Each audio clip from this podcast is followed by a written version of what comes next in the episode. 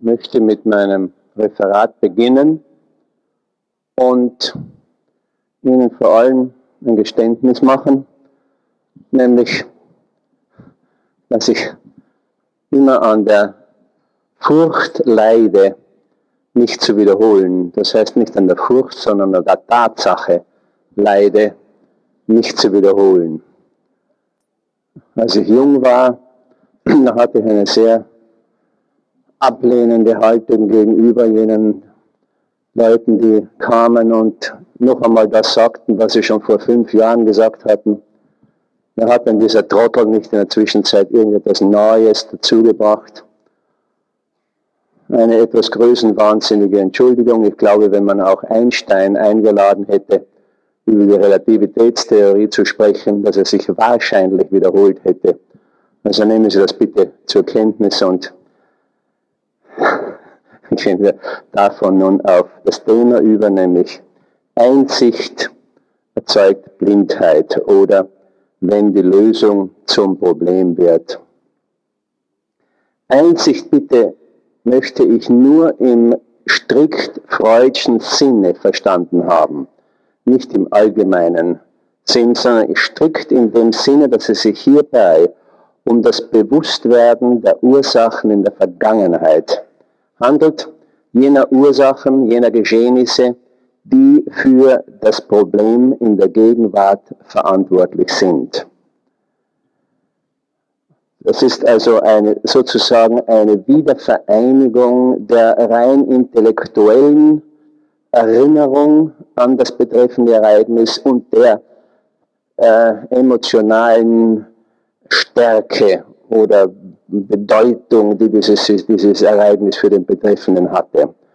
Und wie Sie wissen, ist das ein Grunddogma der klassischen Therapieschulen.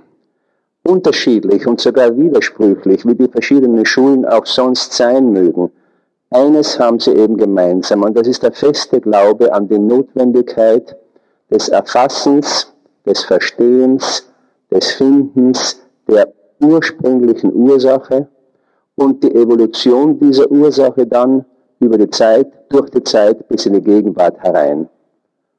Und das ist die Voraussetzung für eine therapeutische, für einen therapeutischen Wandel. Äh, wie ich schon gestern erwähnte, ich habe in, weder in meinem eigenen Leben noch im Leben anderer Menschen oder meiner sogenannten Patienten jemals dieses Phänomen feststellen können. Trotz dreieinhalb Jahre Lehranalyse und circa 40 Jahre klinischer Arbeit ist mir es noch nicht passiert, dass jemand aufgrund der Einsicht in die Gründe in der Vergangenheit dann in der Gegenwart sich anders verhalten konnte, dass das seinen den Leidensdruck vermindert hätte. Natürlich will ich damit nicht leugnen, dass die Vergangenheit die Gegenwart determiniert. Das ist ja gar kein Zweifel. Ich stelle damit nur in Frage, ist das Verständnis der Vergangenheit notwendig, um in der Gegenwart dann Wandel zu erreichen. Die klassische Annahme beruht auf dem Modell einer linearen äh, Kausalität. Das heißt, Ursache in der Vergangenheit hat Wirkung in der Gegenwart. Und das ist, wie Sie wissen, das war lange Zeit auch in den, Wissen, in den, in den Naturwissenschaften und den anderen, äh, anderen Wissensgebieten war eine selbstverständliche Annahme. Diese lineare, unidirektionale Kausalität von der Vergangenheit in der Gegenwart. Diese Annahme nun macht uns in unserem spezifischen Arbeitsbereich in einer ganz bestimmten Weise blind. Das heißt, sie ermöglicht es uns nicht, gewisse andere Faktoren zu sehen und zu erfassen, die für die Situation im Jetzt und Hier verantwortlich sein könnten. Für Popper, im, im Sinne des ähm, Philosophens Karl Popper, ist diese Annahme von der absoluten Notwendigkeit der Einsicht in die Ursachen der Vergangenheit eine selbstimmunisierende Proposition, wie er diese Art von Schlussfolgerung nennt. Er spricht nicht spezifisch von unserem Fach, sondern er weist nur darauf hin, dass es in verschiedensten Wissensgebieten eben dieses Phänomen der selbstimmunisierenden Proposition gibt. Und damit meint er eine Annahme, die so geartet ist, dass sowohl die, dass, dass die Richtigkeit der Annahme sowohl durch die, äh, sowohl durch die äh, erfolgreiche Anwendung wie auch durch den Misserfolg der Anwendung in ihrer Richtigkeit bestätigt wird. Ohne äh, die Gefühle eventueller Anwesender verletzen zu wollen, möchte ich darauf verweisen, dass zum Beispiel die Annahme des, des Gesundbetens eine solche selbstimmunisierende Annahmeproposition ist. Bessert sich der Zustand des Kranken aufgrund seines Gebets, so beweist dies offensichtlich die Richtigkeit der Annahme, dass der Glaube und das Gebet Krankheiten äh, heilen können. Bessert sich der Zustand des ähm, Kranken jedoch nicht und stirbt er vielleicht sogar, so beweist dies, dass die Macht seines Gebets, die Intensität seines Gebetes nicht ausreichend war. Die Annahme aber bleibt unangetastet und scheinbar wahr. Und dasselbe bezieht sich natürlich auch auf die Einsicht. Bessert sich der Zustand des Patienten aufgrund einer einsichtorientierten Therapie, die die Gründe der Vergangenheit analysiert, ins Bewusstsein des Patienten bringt, dann beweist das die Richtigkeit und die Wirksamkeit dieser Annahme bessert sich der, der Zustand des Patienten aber nicht, dann beweist dies nur, dass die Suche nach den Ursachen in der Vergangenheit noch nicht weit und tief genug in die Vergangenheit und in das Unbewusste zurückverfolgt worden waren. Wie gesagt, die Annahme gewinnt auf jeden Fall, sei es durch Erfolg oder sei es durch den Misserfolg. Dasselbe gilt für das Kriterium der Normalität und aus dem auch erwachsenen Begriff der Pathologie. Im rein ärztlichen Bereich ist das kein Problem. Der Arzt weiß mit großer Sicherheit, vielleicht nicht in allen Fällen, aber in den allermeisten Fällen, weiß der Arzt um die Natur einer Erkrankung, der Erkrankung des Körpers, eines bestimmten Organs und er kann dann versuchen, diese, Erkrank diese Erkrankung durch eine äh, bestimmte Behandlung zu bessern. Aber wie ist das bei uns? Wer hat eine klar, einen klaren Begriff der Normalität in unserem Bereich? Der, der Begriff der Normalität ist eine, eine reine Konstruktion. Es ist eine, eine Anschauung. Es ist die Zuschreibung einer ganz bestimmten Geistesverfassung. Und die kann sich von einer Kultur in die andere ganz wesentlich verändern. Es sind, wie gesagt, eben nicht objektive Feststellungen. Es sind nicht ähm, Dinge, die der Betreffende aufgrund seiner Forschung ein für alle Mal klar erfasst hat. Sondern es handelt sich dabei immer nur um Annahmen, Zuschreibungen. Denken wir zurück an die Französische Revolution mit ihren, mit ihren drei Grundprinzipien. Und das schien vollkommen klar. Das erste war, der menschlich, der, die Welt beruht auf rationalen Prinzipien. Zweitens, der menschliche Geist ist imstande, diese Prinzipien zu erfassen Drittens, der menschliche Wille ist imstande, gemäß dieser Prinzipien zu leben. Wunderbar, nicht? Einwandfrei. Klar. Dass die Einführung dieser Ideologie die rationelle Vernichtung von 40.000 Menschen durch die sehr rationelle Erfindung der Guillotine notwendig machte. Dass auf, diese, auf diesen ähm, Durchbruch dann eine, eine Gewaltherrschaft unter Napoleon folgte und dass Frankreich schließlich zu einer orthodoxen Monarchie zurückkehrte, scheint niemanden zu beeindrucken. Und dennoch ist genau dies der Verlauf der Dinge, wie wir sie auch in der Zeit nach Napoleon und vor allem in, unserer eigenen Lebenszeit mit Grauen und Schrecken erlebt haben. Wenn einmal äh, ex cathedra und von, von autoritärer Stelle her gesagt wird, dies ist richtig, dies ist normal, so muss die Gesellschaft beschaffen sein und sich verhalten, dann kommt es zu fürchterlichen Gräueltaten. Ich, als ich in Indien lebte, wurde mir diese Relativität sehr rasch bekannt, äh, klar, nicht bekannt, sondern klar. Ich wurde dort bei einigen Swamis vorgestellt. Das sind heilige, weise Männer, auf die im Westen selbstverständlich die Diagnose der katatonen Schizophrenie zutreffe. Sie sehen, meine Damen und Herren, es hängt ganz davon ab, mit von welchen Prinzipien Sie ausgehen. Sie kommen dann bei ganz verschiedenen äh, ähm, äh, Resultaten an. Unser großer Mentor in Palo Alto, Gregory Bateson, ein, ein Anthropologe, der im südpazifischen Raum äh, seine äh, Hauptarbeit betrieb, der stellte fest, dass ähm, äh, der untersuchte das, das Phänomen des Amoklaufes.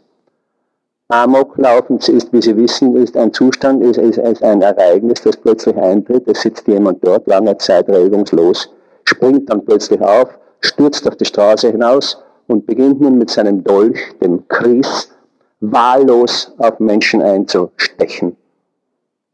Natürlich, um dem vor, vor, vor der Zufügung weiteren Schadens an andere zu verhindern, wurde der Amokläufer so rasch wie möglich getötet.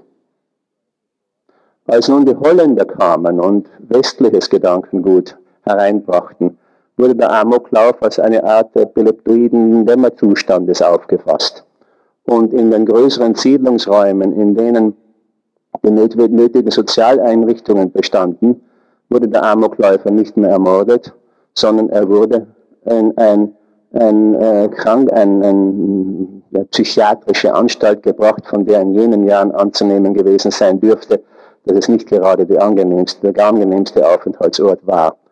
Aufgrund dieser Verfügung der holländischen Kolonialmacht ging die Zahl der Amokläufe weit zurück. Sie sehen also eine Therapie, wie sie sich niemals niemand vorgestellt hätte. Plutarch bereits berichtet aus, aus der kleinen asiatischen Stadt Milet, dass dort eines, zu einem gewissen Zeitpunkt eine Selbstmordepidemie unter jungen Frauen ausgebrochen sei. Und die nahm solche Ausmaße an, dass die äh, Behörden sich zum Erlass einer Verfügung entschlossen, wonach die, äh, einem, ich zitiere Plutarch, dem Rate eines klugen Mannes folgend eine, eine Verfügung erließen, wonach die Leichen dieser Selbstmörderinnen nackt auf dem Marktplatz ausgestellt werden mussten. Aufgrund dieser Verfügung hörte die Selbstmordepidemie auf. Sie sehen also, dass hier ganz offensichtlich ganz andere Prinzipien und äh, Ursachen, Verbindungen ins Spiel kommen, als wir das naiverweise annehmen würden. Nun, ähm, Freud, wie Sie wissen, äh, versuchte die Sache äh, damit äh, zu lösen, dass er die Normalität als die Fähigkeit, äh, als die Arbeits- und Liebesfähigkeit des sogenannten Patienten hinstellte. Normal wäre demnach, wer äh, arbeiten und lieben kann. Und das Problem mit dieser Definition der Normalität besteht leider eben darin, dass sie auch auf jemand wie Herrn Hitler zutrifft. Denn wie Sie wissen, arbeitete Hitler sogar sehr viel und er liebte zumindest seine Schäferhündin, wenn nicht sogar Eva Braun. Sie sehen also, dass die Sache doch nicht ganz äh, passt. Ebenso die freudsche Definition der Arbeits- und Liebesfähigkeit trifft in vielen Fällen nicht auf ganz besonders begabte, außergewöhnlich geniale Individuen und deren wohlbekannten, äh, wohlbekannten Ex Exzentrizitäten zu. Also auch damit kommen wir nicht recht weiter. Und seit einigen Jahren, seit einigen Jahrzehnten, und pardon, arbeiten wir bekanntlich mit dem ähm, Begriff der Wirklichkeitsanpassung als der, dem Kriterium der geistigen Gesundheit oder Krankheit eines Menschen. Normal ist demnach, geistig normal ist demnach derjenige, der die Wirklichkeit so sieht, wie sie wirklich ist. Abnorm dagegen ist der, der eine verzerrte Sicht dieser Wirklichkeit hat. Da wir als Therapeuten eben leider nicht in Wissenschaftsphilosophie und Epistemologie ausgebildet sind, passieren uns diese höchst peinlichen und für andere Menschen lächerlichen, für andere Wissenschaftler lächerlichen Fehler. Denn wer der Mensch wirklich ist und was die Wirklichkeit wirklich ist, darüber haben sich schon sehr viele Leute vor uns den Kopf zerbrochen und es gibt da einige sehr klare Zitate, ähm, zum Beispiel vom philosophischen her. Übrigens einer, der, der diese Sache schon erfasst hatte, war Epiktet, der schon vor 1900 Jahren darauf verwies. Es sind nicht die Dinge, die uns beunruhigen, sondern die Meinungen, die wir von den Dingen haben. Also es ist nicht die Frage der, der Erfassung der Wirklichkeit, wie sie wirklich ist, sondern die unvermeidliche Zuschreibung von Sinn, Bedeutung und Wert an die Gegenstände unserer Wahrnehmung. Vico, Giambattista Vico, ähm, der angeblich der letzte Mensch auf Erden, ein Mensch der spätitalienischen Renaissance, angeblich der letzte Mensch auf Erden, der noch alles wusste, was zu wissen war. Das ist inzwischen etwas schwierig geworden, wie Sie wissen dürften. Stellte bereits fest in seinem Buch De Antiquissima Italorum Sapientia, dass äh, wissenschaftliche Arbeit darin beruhe, die Dinge in eine schöne Ordnung zu setzen. Also auch für Vico wurde die Wirklichkeit nicht erfasst, sondern sie wurde, sie wurde geschaffen. Eine schöne Ordnung wurde hergestellt. Kant stellt bereits fest, aller Irrtum bestehe darin, und ich zitiere, dass wir unsere Art, Begriffe zu bestimmen oder abzuleiten oder einzuteilen, für Bedingungen der Sachen an sich halten. Und in ähnlichem äh, Sinne betont Jaspers in seinem Werk von der Wahrheit, die Welt ist, was sie ist. Nicht die Welt, sondern unser Wissen kann falsch sein. Und für mich das ähm, eben hochinteressante ist, dass weitere ähm, Hinweise in diese Richtung ähm, aus einer, äh, von, einer, von, von Wissenschaftszweigen kommen, die anscheinend nichts, aber nichts mit uns, mit unserer Arbeit zu tun haben. Und zwar von den, ähm, von aus der theoretischen Physik von der man naiverweise annehmen würde, dass sie die, die wenigst wahrscheinliche Vertreterin dieser merkwürdig konstruktivistischen Auffassung ist. Ähm, nehmen wir zum Beispiel die Bemerkung Einsteins in seinem Gespräch mit Heisenberg im 19. Jahr 1926. Einstein sagte damals schon, es ist unmöglich, nur beobachtbare Größen in eine Theorie aufzunehmen. Es ist vielmehr die Theorie, die entscheidet, was man beobachten kann. Und 1959 schreibt Heisenberg dann selbst.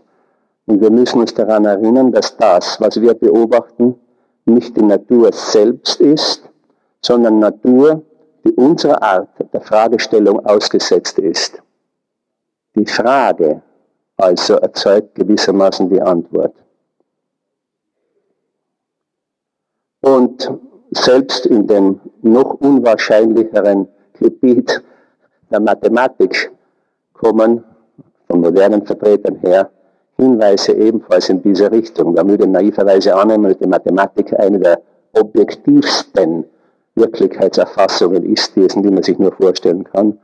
Und ähm, ich zitiere hier äh, von äh, Stolzenberg, Gabriel Stolzenberg, einem amerikanischen Mathematiker, der sagt, hat ein Mathematiker einmal erkannt, dass seine Wahrnehmung der selbstevidenten Korrektheit des Satzes vom ausgeschlossenen Dritten nicht mehr ist als das sprachliche Äquivalent einer optischen Täuschung, dann kann sowohl seine Praxis als auch sein Verständnis der Mathematik nicht mehr dasselbe sein.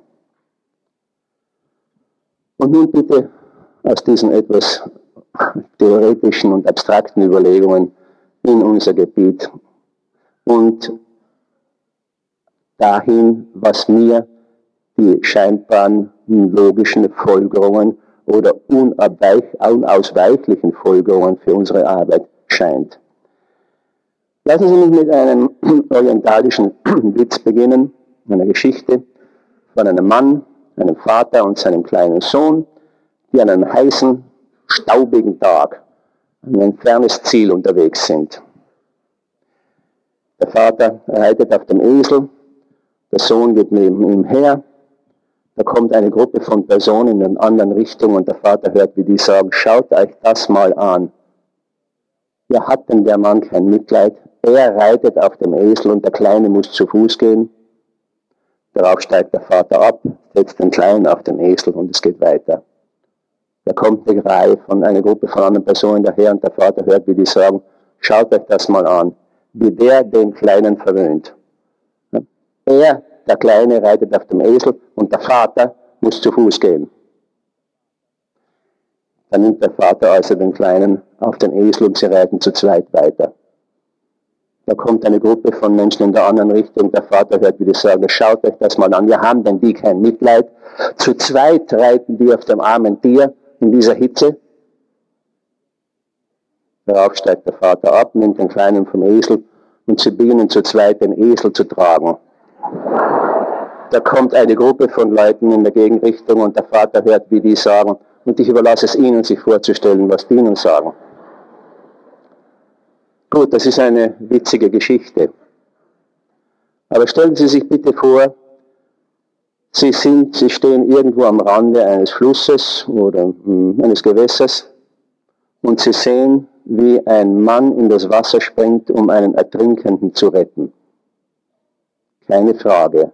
Wer immer über ein normal funktionierendes Zentralnervensystem verfügt, wird zweifellos diese, diesen Ablauf von Geschehnissen in derselben Weise erfasst haben.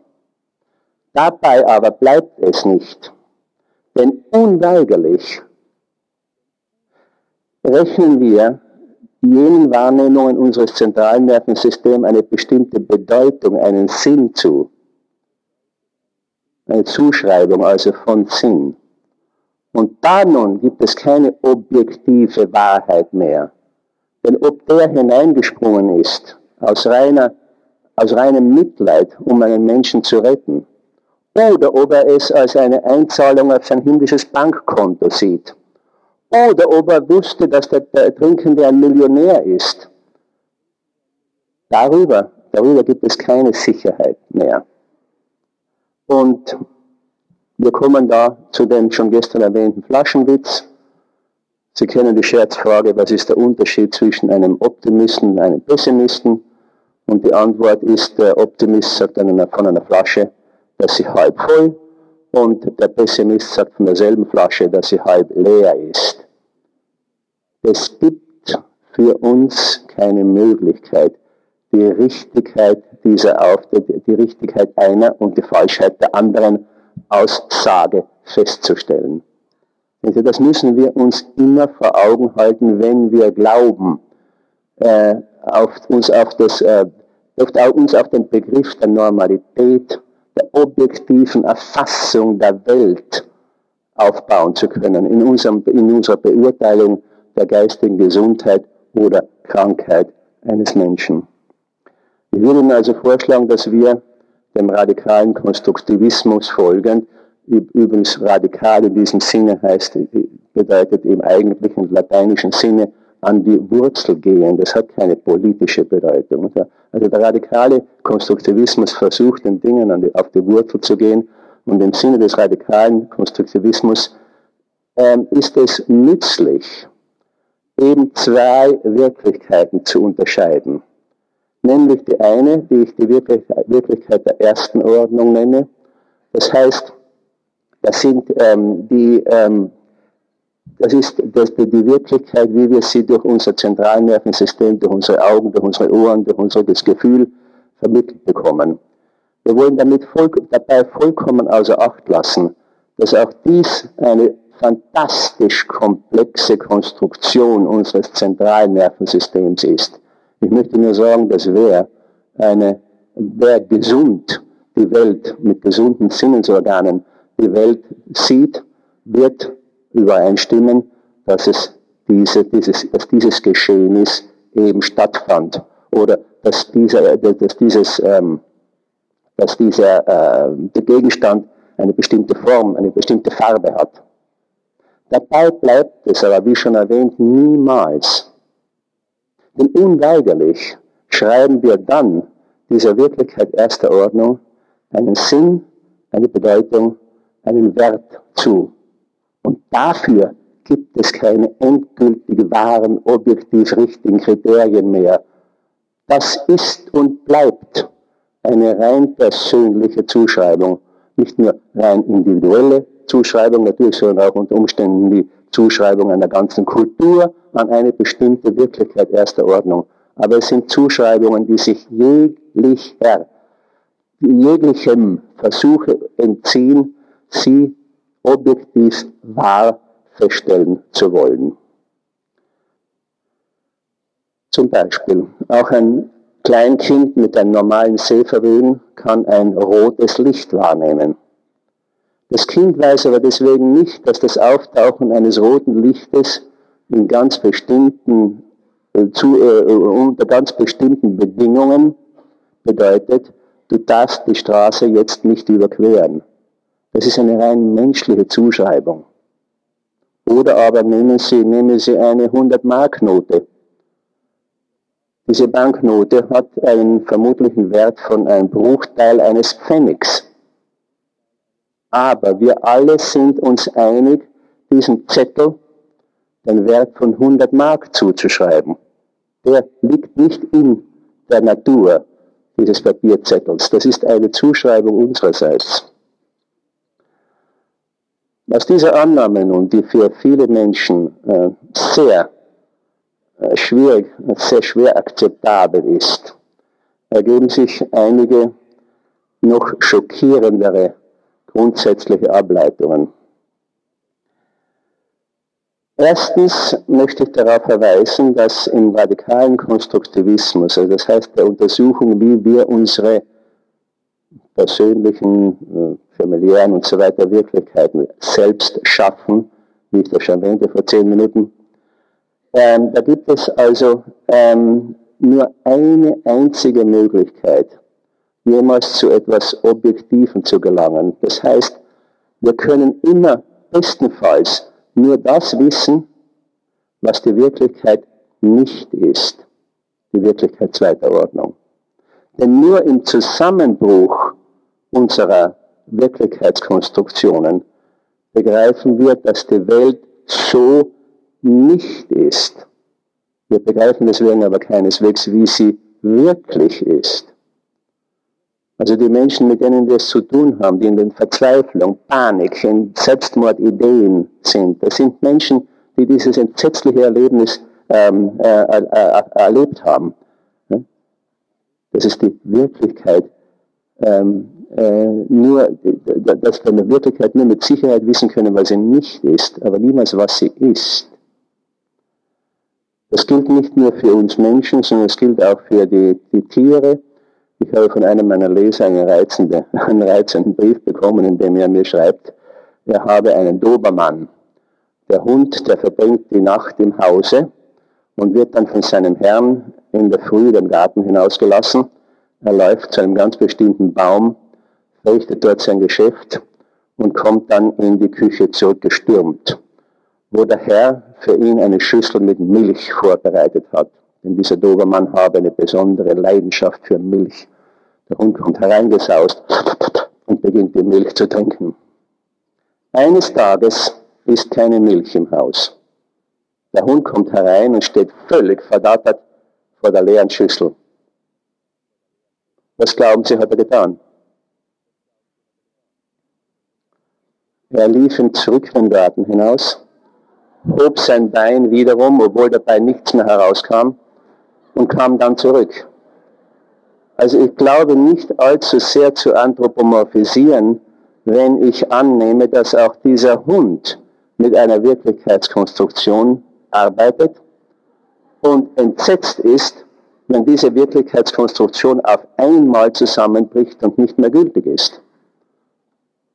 Und das, meine Damen und Herren, zumindest in meiner beruflichen Erfahrung, ist, das ist die Situation, mit der wir es zu tun haben, wenn wir mit unglücklichen Menschen, wenn wir mit Menschen arbeiten, deren Wirklichkeitskonstruktion aus irgendeinem Grunde entweder zusammengebrochen ist oder vielleicht niemals so einigermaßen tragfähig war.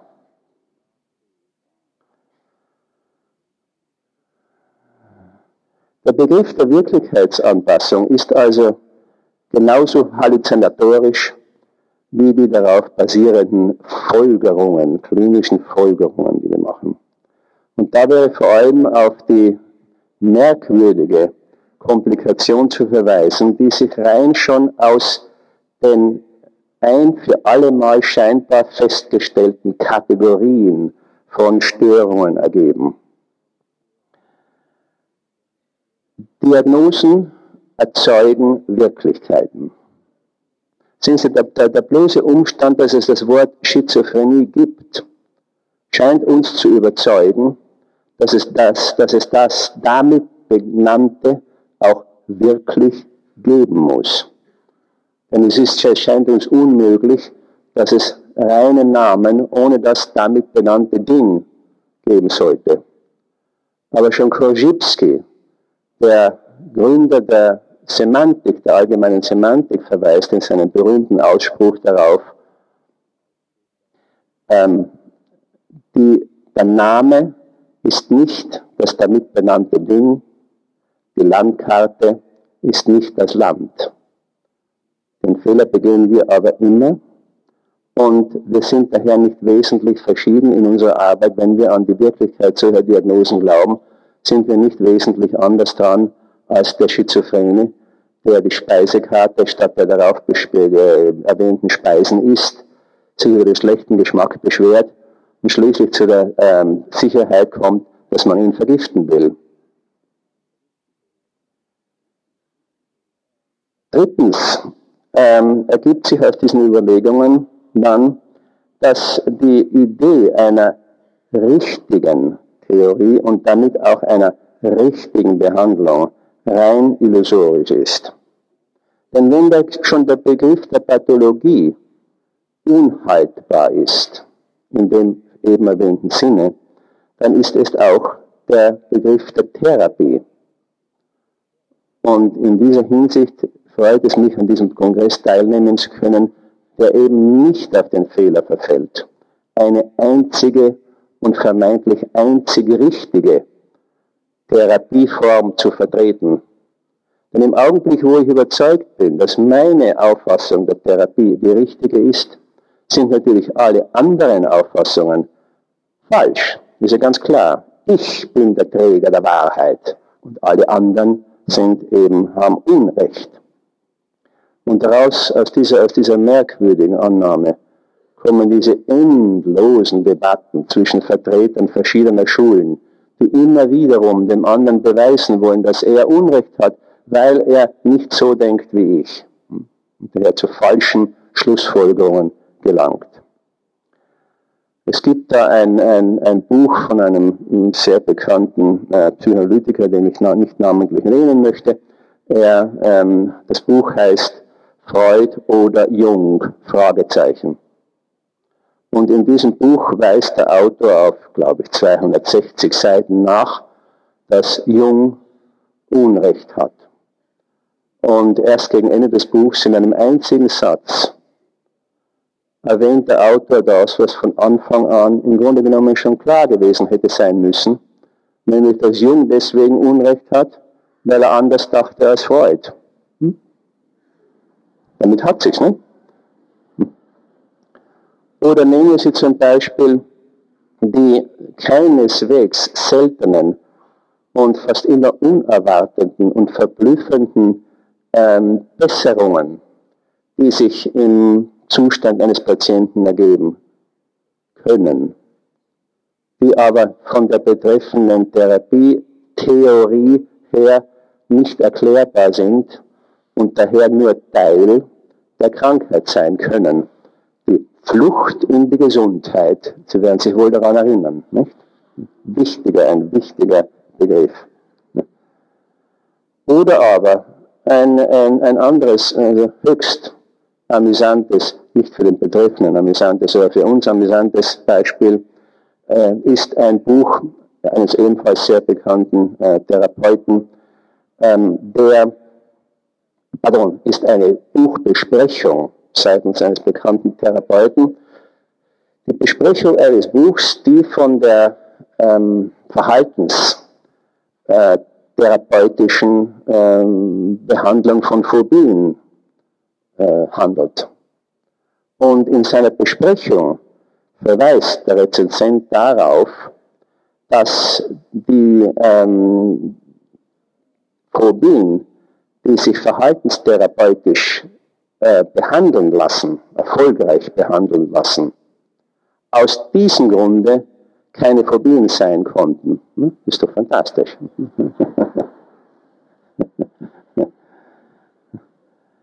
Und dann wäre natürlich auch ähm, boshafterweise auf den, den äh, enormen Erfolg zu verweisen, den die Ausgabe DSM 3 erzielte.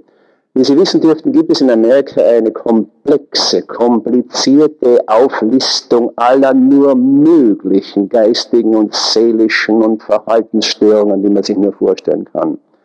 DSM steht für Diagnostic and Statistical Manual, also diagnostisch-statistisches Handbuch. Und das, ähm, das wird immer verfeinert und immer mehr verfeinert. Und als man von der dritten Ausgabe auf die 3R 3 revidierte Ausgabe überging, da ähm, folgte man dem sozialen, dem gesellschaftlichen Druck und strich die Homosexualität von der Liste der bisher erwähnten Pathologien. Meine Damen und Herren, das war der größte therapeutische Erfolg, der jemals erzielt worden ist. Mit einem Federstrich waren, waren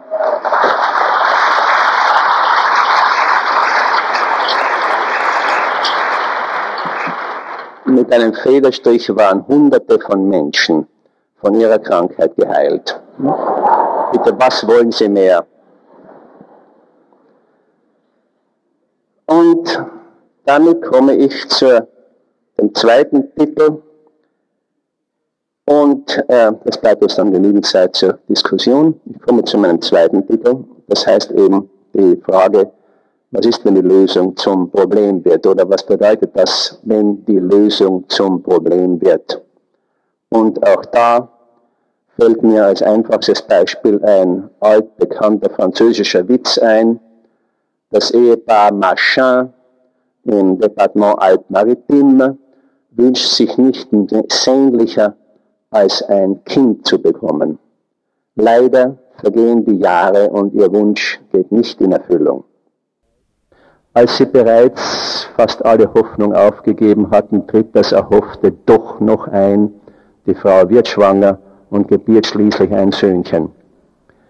Die Freude der beiden ist so enorm, dass sie sich, ähm, äh, dass sie dem Kind nun einen Namen geben wollen, der der Größe, der Wunderbarkeit seiner Geburt in irgendeiner Weise gerecht wird. Und nach langem Überleben entscheiden sie sich, den kleinen Formidable zu nennen. Nicht nur ist die Lächerlichkeit dieses Namens ein Problem, sondern der Kleine bleibt außerdem noch schmächtig und ist auch als Erwachsener dann Zeit seines Lebens die Zielscheibe monotoner Witze, die sich alle auf den, den Widerspruch zwischen seinem Namen und seiner Konstitution beziehen. Er leidet schweigend. Aber als er auf seinem Totenbett liegt, sagt er zu seiner Frau, ich habe mich mein ganzes Leben mit diesem saublöden Namen abgefunden. Ich wünsche aber nicht, dass er auf meinem Grabstein verewigt werde. Schreibe du, was du willst, aber erwähne meinen Namen nicht. Sie verspricht's, er stirbt und nach langem Nachdenken gibt sie einen Grabstein in, auf, in Auftrag. Ihr Eheleben war nämlich wirklich äußerst erfreulich und positiv gewesen mit einer Aufschrift etwa wie hier liegt ein Mann, der als Ehemann seiner Frau stets liebend und treu zur Seite gestanden ist. Und jeder Mann, der vorbeikommt und die Aufschrift liest, sagt, tiens, c'est formidable.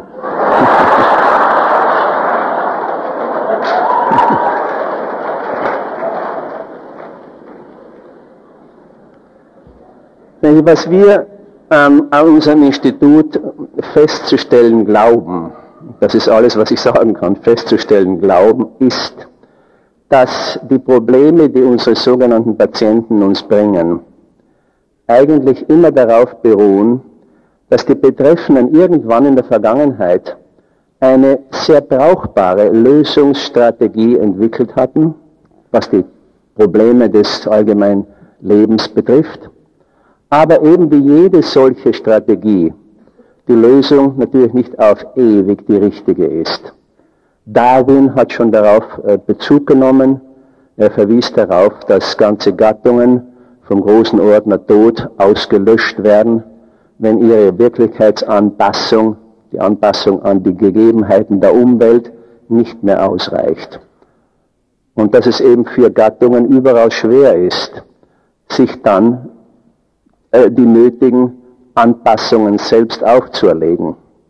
Eben dass ganze Gattungen deswegen aussterben, weil sie nicht imstande sind, sich anzupassen.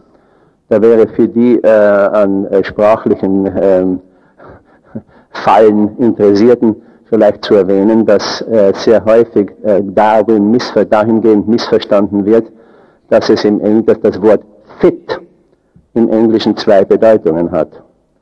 Als Zeitwort bedeutet es passen. Als Eigenschaftswort bedeutet es stark, tüchtig und so weiter. Und das ist ein, äh, ein immer wiederkehrender Fehler in der, im äh, Verstehen der darwinschen Evolutionslehre. Es sind nicht die Stärksten, die äh, Tüchtigsten, die überleben, sondern diejenigen, die sich anzupassen verstehen. Und gerade das fällt uns allen furchtbar schwer. Warum das so ist, Darüber gehen die, Aus die Ansichten auseinander. Dass es so ist, darüber gibt es wohl keinen Zweifel. Also ich glaube, es ist zumindest meine Erfahrung in meiner Arbeit, dass ich es immer mit Menschen zu tun habe, die kommen und an einem nicht passen, der bisher unter Umständen sehr wohlpassenden Lösungsstrategie leiden. Es ist fast, als ob diese Leute sich von der Therapie erwarten, an jenen Punkt in die Vergangenheit zurückgebracht zu werden wo noch alles stimmte. Da waren wir noch alle glücklich. Und das ist natürlich das Einzige, das kein Therapeut jemals imstande sein, zu, zu tun imstande sein wird. Und da ist auch die, der, der, der Ursprung des stärksten Widerstandes gegen die Therapie. Denn die Leute wollen unbedingt das, was sie einmal für richtig und wirksam erkannt haben, festhalten das, was sie aufgeben müssen. Sie sind also in dem befangen, was ich ein Spiel ohne Ende bezeichnen möchte. Das heißt, es ist ein Spiel im weitesten Sinne des Wortes, bitte nicht, nicht was Angenehmes, äh, Unterhaltsames, sondern es ist eine ganz bestimmte, äh, eine ganz bestimmte Verhaltensform, die sie, ähm, die sich einst, ich wiederhole, als äh, wirksam, ausreichend genügend erwiesen hat, die es heute aber eben aufgrund der Veränderungen der Umweltbedingungen nicht mehr ist. Und das nun äh, nenne ich das Spiel ohne Ende. Es ist ein Spiel, das sehr bestimmte Regeln hat, aber keine Regeln zur Änderung der eigenen Regeln. Ich kann mich erinnern, dass lang bevor ich meinen Beruf ergriffen habe, als meinetwegen Achtjähriger, eines Tages meine Schwester zur Verzweiflung trieb, indem ich ihr ein Spiel vorschlug, äh, dass wir uns von nun an immer in einer Weise, äh, dass wir zueinander sprechen, dass wir immer das Gegenteil dessen sagen, was wir wirklich meinen. Also, ich möchte nicht mit dir spielen, bedeutete also, ich möchte mit dir spielen. Sie war einverstanden, wir spielten das Spiel eine Zeit lang und dann hatte sie genug und sagte, so, jetzt möchte ich das nicht mehr spielen. Und ich sagte, fein, ja, ja, ausgezeichnet, spielen wir weiter. und sie, sie wurde so durcheinander, dass sie zu meiner Mutter lief und das war für mich äh, rückblickend, nicht damals bitte, nicht als Achtjähriger, aber rückblickend heute ist mir klar, sie lief sozusagen zu einer außerhalb des Systems stehenden Person, meiner Mutter, die nun ihrerseits sagen konnte, so, die mir sagte, so, jetzt hörst du auf zu spielen. In ihrem Falle war ja die Regel des Umdrehens des Sinnes nicht gegeben und damit war die Sache klar. Also, dieses Spiel ohne Ende, das ist etwas, was wir immer, das ich mein, in meiner Erfahrung immer wieder beobachten kann. Leute sind durchaus bereit, weiß Gott was zu tun, um das Problem zu lösen, außer die, die bisherige Lösungsstrategie aufzugeben. Nehmen wir zum Beispiel diese äh, als ganz typischen Fall, die aus wirklich aus in bester Absicht eingenommene Haltung der menschlichen Umwelt des Depressiven. Wie Sie wissen, versucht äh, die menschliche Umwelt den Betreffenden aufzumuntern. Das ist ja ganz klar, was, was, das ist das Logische, nicht? Komm, reiß dich zusammen, es ist nicht so schlimm, du wirst schon sehen, du kommst drüber hinweg, schau, die Sonne scheint, nimm dich doch ein bisschen zusammen, meine Damen und Herren, wenn Sie jemals auch nur leicht verstimmt waren, dann wissen Sie, welchen Erfolg diese Art von Problemlösung für Sie hatte. Man geht tiefer und länger in die Depression. Das aber den Familienangehörigen des Depressiven klar zu machen, sie davon zu überzeugen, ist überall schwierig. Denn für diese Menschen ist das die logischste Sache. Wäre ich in den Vereinigten Staaten aufgewachsen, so hätte ich große Schwierigkeiten in der Schule gehabt. Warum? Den amerikanischen Kindern wird nämlich schon vor dem schulpflichtigen Alter eingebläut, School is fun. Das heißt, Schule gehen macht Spaß. Mir hat das Schule gehen niemals Spaß gemacht. Aber ich hatte sehr vernünftige, orthodoxe österreichische Eltern, die mir liebevoll zuhörten und sagten, du hast ganz recht. Schule gehen ist höchst unangenehm, Prüfungen sind noch schlimmer, aber du gehst. Ne? Damit war das Problem erledigt. Wäre ich in den Vereinigten Staaten aufgewachsen, wäre ich unweigerlich zu dem Schluss gekommen, mit mir stimmt es nicht da für alle anderen School Fun ist und nur für mich nicht, muss es, kann es mit mir nicht stimmen. Um auf den Depressiven zurückzukommen, auch der depressive Patient sehr, sehr häufig wird durch diese Ermunterungen nur noch weiter überzeugt, dass es mit ihm nicht stimmt. Denn wenn alle anderen die Welt als strahlend und als schön und als vielversprechend sehen und nur ich nicht, na, danke, dann stimmt es doch offensichtlich mit mir nicht. Nun, wie kommt man aus dieser äh, Falle heraus? Was kann man als Therapeut tun, um ein solches Spiel ohne Ende zu lösen? Und eben das ist die Frage, die ich äh, äh, mit dem zweiten Titel meinte, wenn ich sage, wenn die Lösung zum Problem wird. Die versuchte Lösung ist genau das, meines Erachtens nach, was das Problem nicht nur erzeugt, sondern das Problem erhält und erschwert. Aber es ist eben so schwierig, wie Sie selbst erfasst haben, während falls Sie Interaktionstherapie betreiben, also nicht nur mit Individuen arbeiten, es ist so schwierig, so ein menschliches Bezugssystem davon zu überzeugen, dass die bisher versuchte Lösung eben das Problem ist. Und davon möchte ich dann am Samstag noch in äh, größeren Einzelheiten sprechen. So, ich würde nun vorschlagen, dass wir eine kurze Pause einlegen. Es ist, ich würde dann äh, sehr gerne mit Ihnen lieber in Form einer Diskussion das Thema weiterführen. Und ähm, bitte machen wir jetzt in 15 Minuten Pause. Das sind, äh, sag mal, fünf, äh, 900 Sekunden bitte.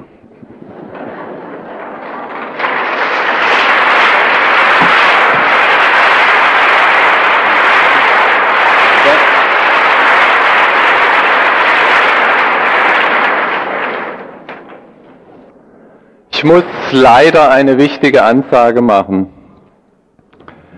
Diese schönen Kopfhörergeräte für die Simultananlage, die funktionieren anders, wie man es unseren Leuten gesagt hat. Zufälligerweise stand ich dabei, als die Erklärung stattgefunden hat. Das ist ein reiner Zufall, sonst würde man wahrscheinlich sagen, das war nicht so. Uns hat man gesagt, dass wenn man hier abzieht, dass das der Schalter sei, das ist aber nicht der Schalter. Das heißt, einige der Geräte werden demnächst leer sein. Deins auch. Ja. Und zwar ist der Schalter äh, dieser Kanalschalter und den muss man unbedingt auf Null stellen, wenn man das Gerät nicht braucht. Nein, wir sind ja alle Psychotherapeutinnen und Psychotherapeuten und ich hoffe, dass man irgendwelche kreative Lösungen findet. Ich weiß noch nicht, welche wir finden werden. Vermutlich müssen bei ganz vielen Geräten demnächst die Batterien ausgetauscht werden. Wie das organisatorisch läuft, habe ich keine Ahnung. Die CCH-Leute wissen es auch noch nicht. Was mein Vorschlag also als absolut vordringliche Maßnahme ist, wer das Gerät nicht aktuell braucht, sollte sicherheitshalber mal auf Null schalten und und da oben diesen Stecker abziehen, weil selbst das schien mir nicht ganz klar, ob man nicht doch besser den Stecker zusätzlich abzieht. Äh, dann hätte ich eine weitere Bitte, weil äh, die Leute, die das Gerät nicht unbedingt brauchen, äh, wer es natürlich irgendwann braucht auf der Tagung, der sollte sein Gerät behalten, aber diejenigen, die es noch haben, weil sie prüfen wollen, ob die Übersetzerinnen auch zuverlässig sind oder weil es ihnen Spaß macht zu sehen, ob sie das genauso gut übersetzen könnten, oder die einigermaßen gut sind in Deutsch und Englisch, die würde ich bitten, das Gerät wieder zurückzugeben, damit diejenigen Kolleginnen und Kollegen, äh, die äh, die da nicht so gut sind, dass die eine Chance haben, die Tagen so mitzubekommen, äh, wie sie sich vorgestellt haben müssen also ähm, auf weitere Ansagen müssen sie warten.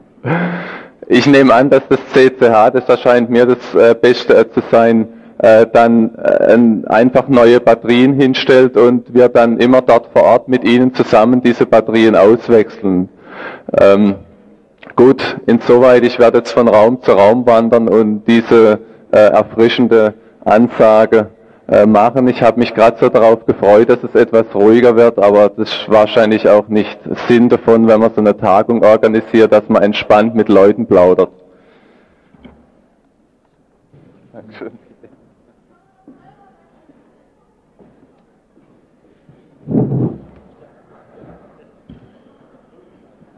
So,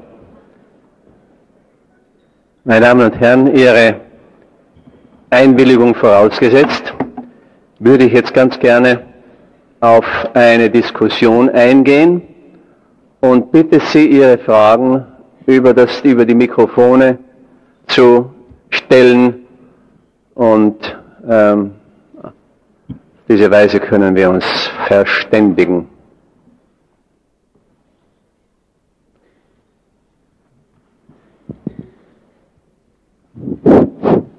Hilfe.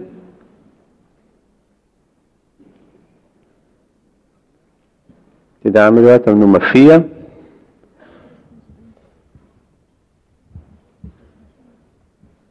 Geht nicht. Geht also, nicht. Doch. Sie haben im Spiegel gesagt, dass was in 10 Stunden nicht erreicht ist, auch in 100 nicht erreicht wird. Das heißt, das, was habe ich gesagt? Was in 10 Stunden nicht erreicht ja. ist, wird auch in 100 nicht erreicht.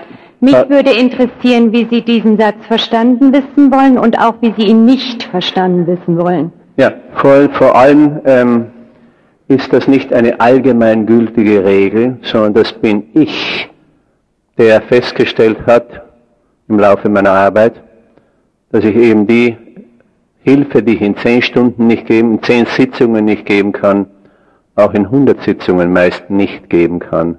Das ist eine Beschränkung meinerseits. Das ist nicht eine endgültige Regel der Therapie. Und so wurde das auch im Spiegel-Interview ähm, ähm, nicht äh, gesagt.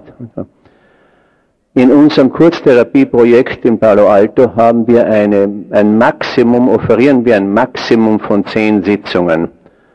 Und das ist mehr deswegen, weil es uns sonst noch schwerer fallen würde, die notwendigen Auswertungen vorzunehmen, wenn einmal die Nachfolgeinterviews stattgefunden haben, um festzustellen, ob die Therapie tatsächlich in irgendeiner Weise geholfen hat. In meiner Privatpraxis dagegen mache ich das so, dass ich zu Beginn der ersten Sitzung sage, ich habe eben das festgestellt, was Sie eben erwähnten, etwa, dass ich was in zehn Sitzungen nicht tun kann, auch in 100 Sitzungen nicht tun kann. Wären Sie bereit, wären Sie einverstanden, dass wir uns spätestens in der zehnten Sitzung fragen, habe ich Ihnen in irgendeiner Weise geholfen? Und wenn die Antwort Nein ist, dann werde ich Sie, dann verweise ich Sie gerne an Kollegen von mir, die möglicherweise Ihnen besser helfen können als ich. Und die Leute sind mit dieser Sache meist sehr einverstanden. Bitte? Ja, generell fand ich das ganz gut, was Sie im Konstruktivismus gesagt haben, aber ich finde, in manchen Sachen sind sie ziemlich extrem. Zum Beispiel mit der Einsicht, was ja der Aufhänger war für die Veranstaltung, die wir jetzt gerade machen, äh, dass die Blindheit erzeugt. Also ich selber habe auch eine analytische äh, Therapie hinter mir und ich, für mich war das zum Teil auch hilfreich. Ich finde, äh, die Gedanken sich zu machen ist schon ganz gut, aber die Absolutheit, die gefällt mir dann nicht.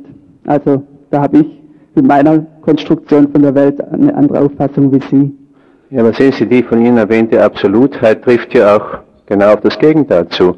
Die absolute Annahme, dass Einsicht die unabdingliche Voraussetzung für therapeutischen Wandel ist. Und das ist die Grundlage sehr vieler Therapieschulen. Das da, ist das, was ich hilfreich finde in dem, was Sie sagen. Andererseits möchte ich halt nicht das andere Extrem dann zu sagen, äh, ich kenne in meinen 30 Jahren niemanden, der irgendwie mal was von profitiert hat, dass er, äh, ja. Das, das, ist, das ist, stimmt für mich, das mag für Sie nicht stimmen. Ja, vielleicht. Es gibt keine ewige Wahrheit, endgültige. Aber wir hatten es ja auch davon, dass Theorien oder Auffassungen, dass die die Wahrnehmung in einer bestimmten Weise lenken. Und vielleicht passiert es ihnen dann auch, dass sie bestimmte Sachen ausblenden, wo es halt doch anders war. Also lassen Sie mich zurückkommen auf die, auf die Äußerung einer jungen Frau, die wir neun Stunden lang, neun Sitzungen lang im Kurztherapiezentrum gesehen haben. Die hatte eine überaus konfliktreiche Beziehung zu ihrer Mutter. Verzeihen Sie, ich habe das schon erwähnt gestern. Und ähm, sagte dann am Ende der neunten Sitzung, der letzten Sitzung, die sie brauchte, so wie ich die Dinge sah, war es ein Problem, nun sehe ich die Lage anders und es ist kein Problem mehr. Die Mutter hatte sich nicht verändert, die Beziehung war weiterhin schwierig, aber sie sah es nun anders. Und das ist nicht Einsicht im klassischen Sinne. Das ist der Wechsel einer Wirklichkeitskonstruktion. Hm. Das ist nicht ein Begreifen der Ursachen in der Vergangenheit. Ah, als ich drei Jahre alt war, da, Nein, es ist jetzt und hier sehe ich die Welt anders. Das hat mit Einsicht nichts zu tun. Obwohl auf den Wandel dann zeitlich folgend eine Form der Einsicht folgen mag, aber nicht unbedingt nicht muss. In dem Augenblick, wo ich begreife, dass ich mein Leben anders leben kann, in weniger schmerzhafter Weise leben kann, ob ich dann Einsicht habe in die Art und Weise, wie sich das in, der, in meiner Vergangenheit ergab, das Unangenehme, oder nicht, ist völlig gleichgültig im Augenblick, wo ich im Jetzt und Hier nun die Dinge anders sehen kann. Noch eine Rückmeldung. Sie hatten am Anfang gesagt, dass Sie befürchten, dass Sie sich wiederholen. Sie haben sich jetzt mehrfach wiederholt und ich fand es sehr hilfreich zu dem, was Sie gestern schon gesagt haben. Danke vielmals. Sie haben eine große Angst eine große Angst meinerseits vermindert. Ich habe nun Einsicht gewonnen, dass, dass ich mich nicht, dass ich mich nicht so fürchten sollte. Ich glaube, die Dame war der Nächste. Ah, verzeihen Sie, waren Sie der Nächste? Ich, ich glaube, ich war der Nächste. Bitte. Ähm, ich wollte zur Einsicht nochmal äh, einige Gedanken anmerken, die mir dazu gekommen sind. Und ich hoffe, dass ähm, Sie vielleicht mir auch zustimmen können, dass Einsicht auch eine größere Bedeutung haben kann, auch in der Psychotherapie. Ich meine, ähm, wenn man zum Beispiel, ich habe das neulich im Radio gehört, dass der Romanautor Marcel Proust die Technik gehabt hat, ähm, die Vergangenheit in der Gegenwart zu erinnern und aus dieser Erinnerung eigentlich die, ableitet die, die einzigste Möglichkeit äh, zum Zugang zur Wirklichkeit zu erreichen.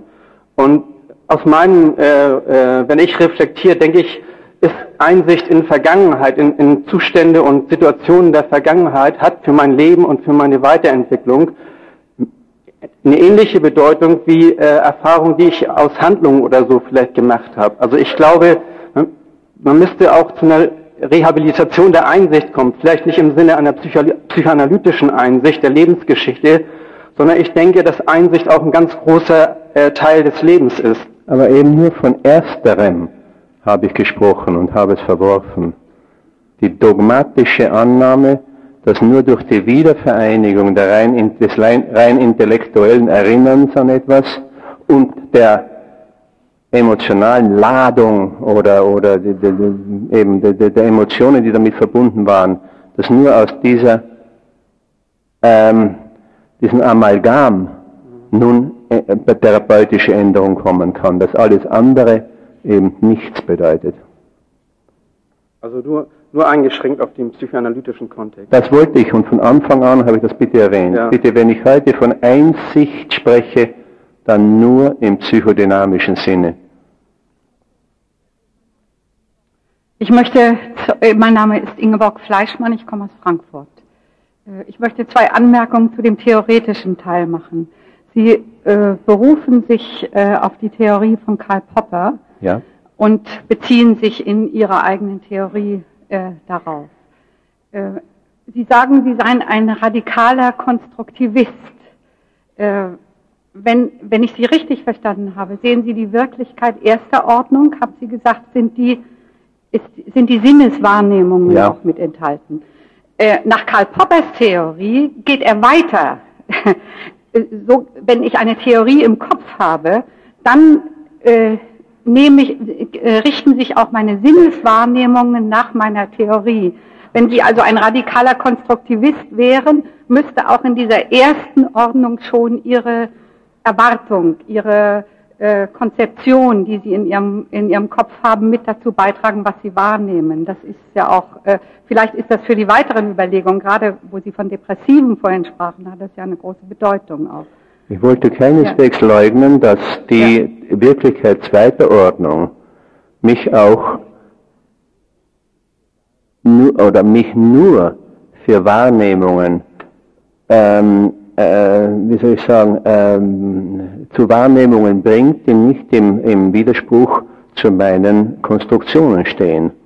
Nur manchmal sind diese Möglichkeiten erster Ordnung unleugbar mhm. und dann kommt es zur Tragödie, dann kommt es zur Verzweiflung, dann bricht meine Wirklichkeitskonstruktion zusammen. Aber Sie haben vollkommen recht. Schauen Sie, wir, äh, die, die, Zahl der Sinneswahrnehmungen, die wir pro Sekunde in unserem Zentralnervensystem aufnehmen, darüber gehen die Schätzungen weit auseinander. Man nimmt an, es seien ungefähr 10.000. Sie können sich leicht vorstellen, dass kein menschliches Gehirn funktionieren könnte, wenn alle 10.000 ins Bewusstsein treten. Also es kommt von allen Anfang an zu einer Auswahl. Ja. Sir John Eccles hat dazu Untersuchungen gemacht. Und auch Jean Piaget ja, hat das wunderschön ja. nachgewiesen, mhm. wie das beim Kind ja. La Construction du réel chez l'enfant, die Konstruktion der Wirklichkeit beim Kinde, hat er das also in, in einer wunderbar metikulösen Arbeit nachgewiesen, wie es dazu kommt. Mhm. Darum erscheint mir diese äh, Formulierung, wie sie Karl Popper gebraucht, von der Welt 1, die, die, Welt der Dinge und ja. Sachverhalte auch In meinem Sinne ist das noch verständlicher, aber bitte, ich wollte das nur hinterfragen. Danke. Dann habe ich noch eine zweite Anmerkung. Ähm, Sie, äh, ich habe das gut verstanden. Sie haben gesagt, wenn wir nicht wissen, was die Wahrheit ist und das nicht erfassen können, dann ist das auch intellektuelle Bescheidenheit und äh, Humanismus, wenn man äh, sagt, ich höre mir die Ansichten der anderen an. Sie sagen, darum ist das auch äh, äh, sehr schön hier auf diesem Kongress, dass alle Therapierichtungen miteinander ins Gespräch kommen, ist auch meine Meinung. Auf der anderen Seite sehe ich auch eine Gefahr darin. Wenn nämlich, äh, wenn man sagt, ich weiß nicht, was die Wahrheit ist, bedeutet es aber nicht, dass ich die Suche nach der Wahrheit aufgeben muss. Und dann kann ich Dinge, die als widerlegt nach unserem Wissensverständnis heute vorhanden sind, die kann ich auch äh, ganz deutlich ad acta legen wollen und dem anderen sagen, darüber möchte ich nicht mehr reden. Das ist jetzt ad acta gelegt. Wir zum Beispiel reden ja nicht mehr darüber, dass wenn einer eine geistige Erkrankung hat, dass man hier ein Loch im Kopf schneidet und den blöden Geist daraus holt, wie man das früher gemacht hat. Äh, wir, wir haben das ad acta gelegt und so denke ich, ist auch in theoretischen Konstruktionen. Und ich glaube, ein Stück davon wäre als Missverständnis von dem ersten Redner dann ausgeschaltet gewesen. Was sie, das ist ja nach unserem heutigen Erkenntnis, nach dem Belegen auch, dass diese Einsicht nichts bringt in der Therapie, äh, das könnte man dann akzeptieren. Also das, was man als äh, widerlegt hingestellt, was dann als falsch. Sie haben ja gesagt, dass wir können zwar nicht die Wahrheit erfassen, wir können aber erkennen, was auf unserem Wissensstand als falsch sich erweist. Nein, falsch habe ich nicht, das Wort habe ich nicht verwendet, bitte. Falsch ist ein Wort, das erst dann Sinn bekommt, eine wenn ich mir einbilde, das Richtige zu wissen. Aber es kann als schädigend, als nicht hilfreich oder wie immer Sie das formulieren wollen, nicht? Es ist auf jeden Fall eine, eine, eine, äh, eine Sache, die ich vermeiden will. nicht? Die Annahme, auch, auch zu sagen, das ist falsch, setzt doch voraus, dass ich weiß, was richtig ist. Aber das führt nicht zu, also die Annahme, dass ich nicht die vollkommene Wahrheit erkennen kann, führt nicht zu Relativismus. Denn das würde bedeuten, das ist beliebig. Es ist beliebig von außen gesehen, von mir aus gesehen ist es die absolute Wahrheit. So ist es. Ja. Und wer es anders sieht, ist verrückt oder böswillig. Ja? Und dagegen wendet sich der radikale Konstruktivismus, indem er sagt, nein, es sind auf jeden Fall nur Konstruktionen. Es sind Zuschreibungen von Sinn, Wert und Bedeutung. Ich habe Sie schon verstanden. Ja. Aber ich glaube, das lassen wir dann im Raum stehen. Ja. Ich meine nur, es folgt nicht daraus Relativismus. Der Herr Nummer vier, bitte. Ja, ik come from the Netherlands, and as a Dutchman, I am uh, able to talk in English and a little bit in German. So I, I would like to go on in English, Yes. and you can give answer if you want in German. I can understand. Thank you. So that's that's my kind of contract I would like to make with you Yes. in telling that I think that evolution of psychotherapy is only possible when you look at the client from different perspectives Definitely. and you gave a attitude from where you can choose more perspectives than just one. One perspective means you are right and the other one is wrong, From In- my point of view, right? not from an eternal, final point of view. Uh-huh. Not that it's not the ultimate truth. No. From the way I see things, I consider this right Right. and this is wrong. Uh-huh. I- I experience personally your attitude as right in such a sense that you give uh, space to other kinds of looking at the same kind of Wirklichkeit. So you Yeah. introduce with your uh, story, with your overview, subjectivity as very important and not truth as a single truth. Ja, zweifellos. Ich kann nur sagen, dass eben, äh, dass ich äh, mir nicht einbilde, die Wahrheit zu kennen und daher imstande zu sein, zu beurteilen, ob jemand wahr, ob, Recht oder Unrecht hat. Mhm. Sie sehen, wie relativ das alles ist. Ja, ja, ja.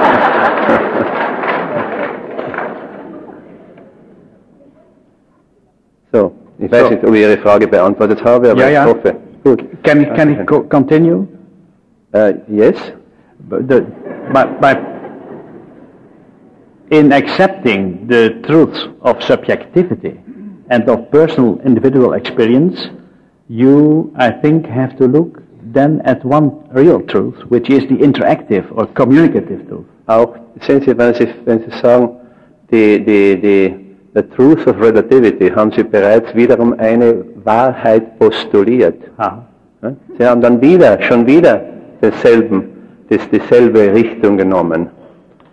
Und auch die Interaktion ist eine Frage der Deutung. Ich sehe sie so, aber meine Frau sieht sie ganz anders. Ja, ja.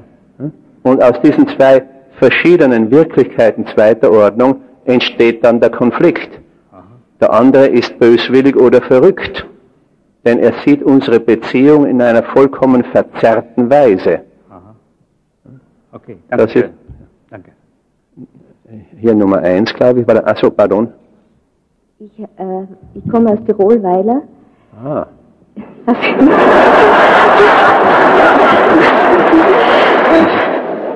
Ich habe an sich kein Problem einzusehen, dass die Einsicht keine Veränderung bringt im freudschen Sinn.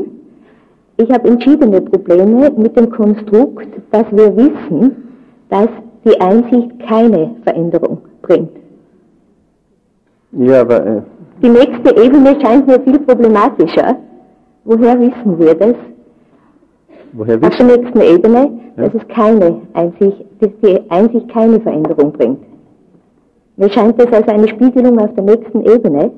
Na, das ist ganz einfach so. In meinem Falle bitte ist es so, dass ich bisher nicht festgestellt habe, weder in meinem eigenen Leben noch im Leben anderer, daher auch im Leben meiner sogenannten Patienten, dass Einsicht im freudschen Sinne eine Änderung herbeigeführt habe. Das bedeutet nicht, dass in den nächsten 15 Sekunden ich nicht plötzlich, aha, das, das feststelle. Wäre es aber möglich, dass Ihr Konstrukt davon verunmöglicht, dass Sie die Feststellung machen? Das ist durchaus möglich. Sie, Sie müssen bitte verstehen, der Konstruktivismus, der Konstruktivismus selbst bildet sich nicht ein, die Wahrheit zu sein, die endgültige Wahrheit zu sein. Der Konstruktivismus weiß, dass er selbst eine Konstruktion ist. Und was für mich ausschlaggebend ist, ist die Wirksamkeit, nicht die Wahrheit. Danke. Ich arbeite in einer Nervenklinik. Ich bin Familientherapeutin. Ich höre mein eigenes Echo.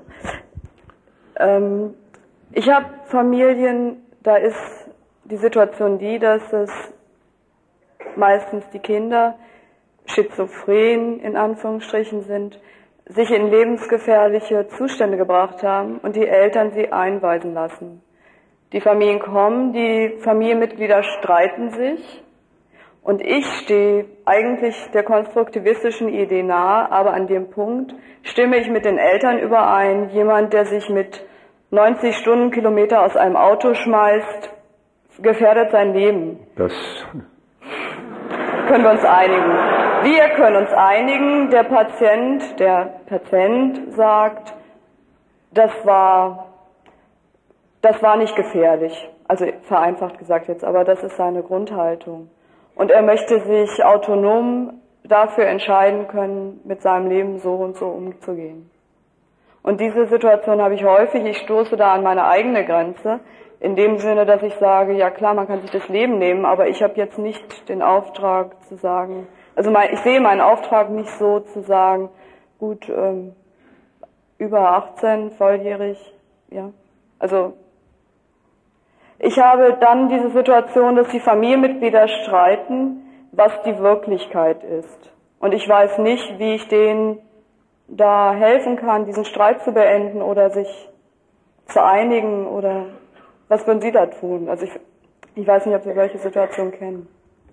Ja, ich würde vor allem einmal mh, da, darauf ähm, die, die Haupt, mich, mich, mich darauf konzentrieren, dass das Herausspringen aus einem Auto lebensgefährdend ist. Das ist gar keine Frage. Nicht wahr? Und nun würde ich mich fragen, wie passt dieses Verhalten in das Funktionieren des Bezugssystems dieser Familie hinein. Es ist ja nicht eine vereinzelte Sache, auf die die anderen sekundär äh, reagieren dann. In der, in, im, Im systemischen Ansatz nehmen wir das gesamte, das, das Funktionieren des Systems Familie in, ziehen wir in Betracht. Und da nun müssen wir uns fragen, äh, wie, wie, wie passt das da hinein? Innerhalb des Sinnbezugs dieses Systems, welchen Sinn hat das? Oder besser gesagt, welche Bedeutung, welche Folge hat das? Ich erwähnte schon gestern, dass jede Selbstmorddrohung oder ganz, ganz zu schweigen von einem tatsächlich verübten Selbstmord eine unglaublich unmenschliche Aggression gegen andere Mitglieder desselben Bezugssystems ist. Und dass ich also das untersuchen muss. Und nicht sagen, der Mensch leidet an, einer, an, einer Selbstzerstör an einem selbstzerstörerischen Trieb. Nein, nein. Und das, das, ich muss verstehen, ich muss versuchen, begreifen, wie das hineinpasst. Welche Bedeutung. Nicht warum tut er das, sondern wozu. Das ist der grundlegende Unterschied zwischen der klassischen und der konstruktivistischen, der, der, der, der ähm, systemischen Auffassung. Da fragen wir wozu und nicht warum.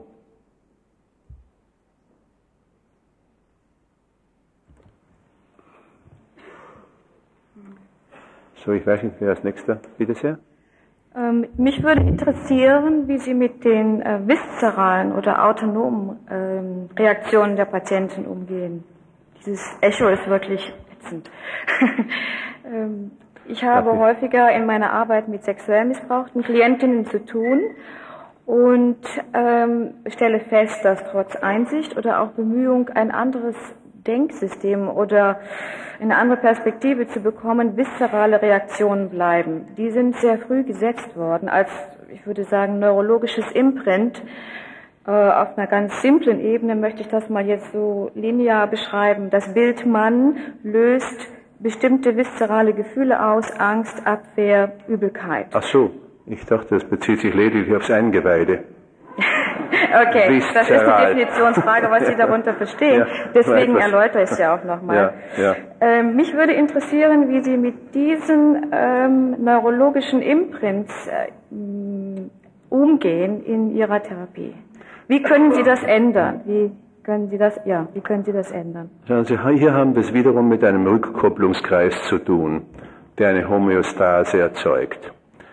Ähm, zu sagen, die, was Sie die viszeralen Reaktionen nennen, sind die Reaktionen auf eine bestehende, sagen wir mal, emotionale Situation. Aber ist natürlich schon richtig. Aber gleichzeitig müssen wir auch in Betracht ziehen, dass das Umgekehrte auch der Fall ist. Dass die Art und Weise, wie jemand sich fühlt, dann einen, einen, eine Auswirkung auf sein, auf sein Verhalten hat.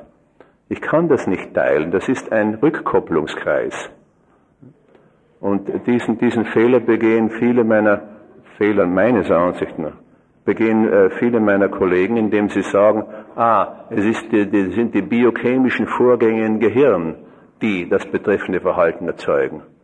Ja, selbst ich verstehe, dass wenn in meinem Hirn die, äh, diese, diese Abläufe, diese, diese, diese biochemischen Abläufe gestört sind, dass das dann mein Verhalten stören wird. Was aber jene Kollegen nicht in Betracht ziehen wollen oder können, ist, dass das Umgekehrte genauso natürlich stimmt. Das heißt, wenn ich etwas fürchterliches erlebe oder da draußen vor mir sehe, dass diese Wahrnehmungen natürlich einen Einfluss auf die Biochemie meines Gehirns haben werden. Das zu teilen führt zu nichts, führt zu irgendwelchen fantastischen, komplexen, aber im Grunde genommen nutzlosen Überlegungen. Ich muss das in die, die, die, die Rückkop diese Rückkopplungsschleife in Betracht ziehen und dementsprechend handeln. Und da möchte ich eben dann am Samstag davon sprechen, wie wir versuchen, diese Komplexität zu vermindern, ohne sie zu zerstören. Der Begriff des Komplexitätsverminderers, den Stafford Beer in England vor vielen Jahren und unabhängig davon Niklas Luhmann hier in Deutschland äh, postuliert haben. Ja, das ist eigentlich das, was mich interessiert, aber ich ähm, verstehe, das kommt dann am Samstag, wie man diese Rückkopplungskreise möglicherweise auflösen kann. Oder ändern. Auflösen Oder möglicherweise nicht, aber ändern. Ja. Okay. Dass zwischen meinem Eingeweiden und meinem Hirn weiterhin eine Beziehung stehen wird, dürfte ziemlich klar sein. Ja, mich hat interessiert, wie das eben verändert werden ja, kann. Ja, okay. Darüber möchte ich dann etwas äh, praktische äh, Informationen geben. Okay, danke schön.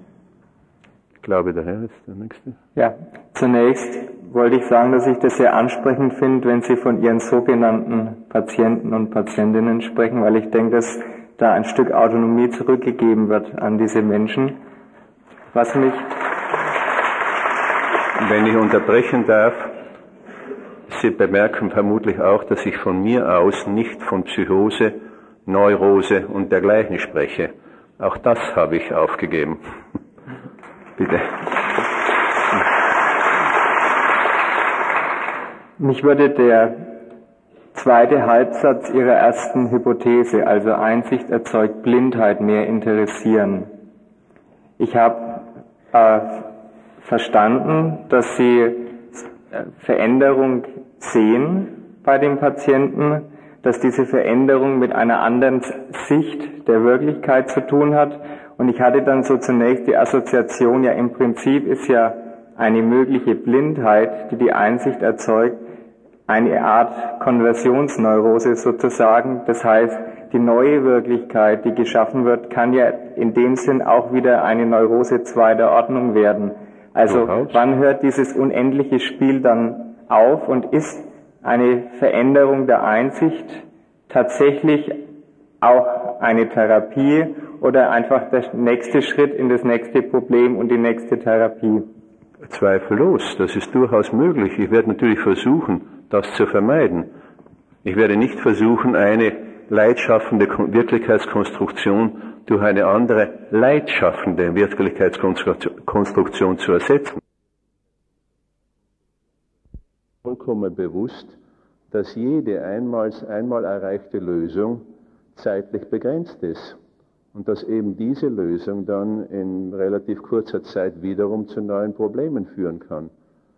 Es ist, es ist äh, fast immer so, dass die Lösung eines Problems ähm, ein dahinterliegendes äh, Problem ähm, erst überhaupt ähm, zur, auf die Oberfläche bringt.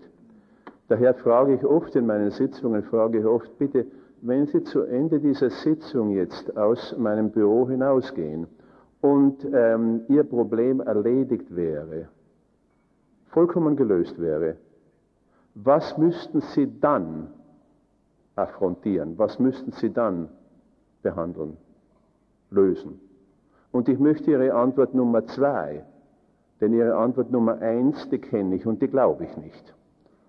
Und unweigerlich sagen die Leute, ja, Sie, wenn das Problem gelöst wäre, das wäre wunderbar, dann ist, dann ist ja alles in Ordnung. Nein, bitte, das ist Antwort Nummer eins. Nun Ihre Antwort Nummer zwei. Und auf diese Weise versuche ich bereits den, den, den, irgendwie die Idee einzuführen, dass auch wenn wir hier vollkommen Erfolg haben, bedeutet es nicht, dass Sie von nun an ein, ein problemfreies Leben leben werden. Nein, wir können uns nur mit dem augenblicklichen Problem befassen. Aber das, das bedeutet nicht, dass nun alles für ewig in Ordnung ist. Ja, bitte? In der amerikanischen Verfassung ist ein Recht verankert, das sich sehr segensreich auf die Einkommensverhältnisse der Therapeuten ausgewirkt hat. Das Recht auf Glück, Pursuit of Happiness. Ja. Das gibt es in keiner anderen Verfassung. Könnten die Amerikaner ihren psychischen Gesundheitszustand sehr einfach dadurch verbessern, dass sie auf das Recht verzichteten?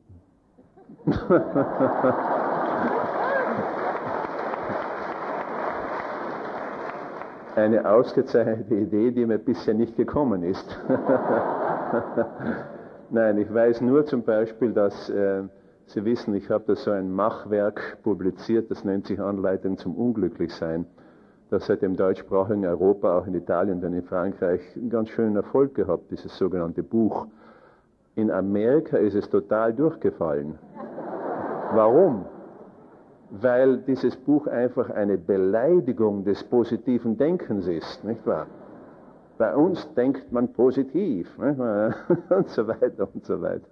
Sie haben ganz recht.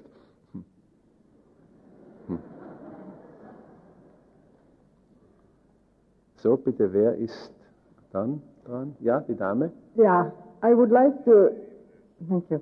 I would like to share a little story which I found helpful for myself uh, concerning the problems of reality.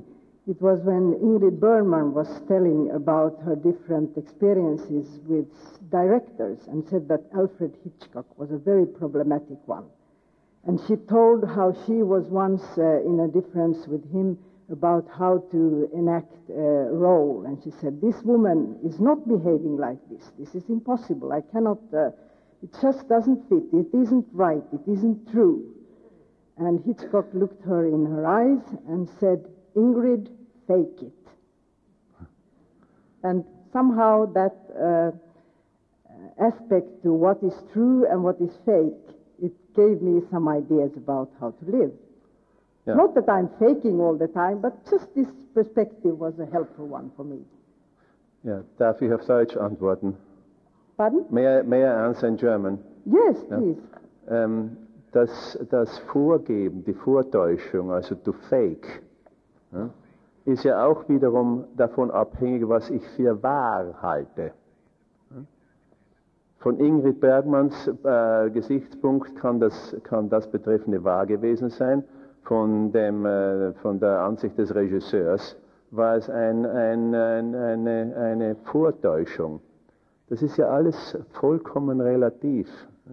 Wir, wir haben keine endgültigen Wahrheiten.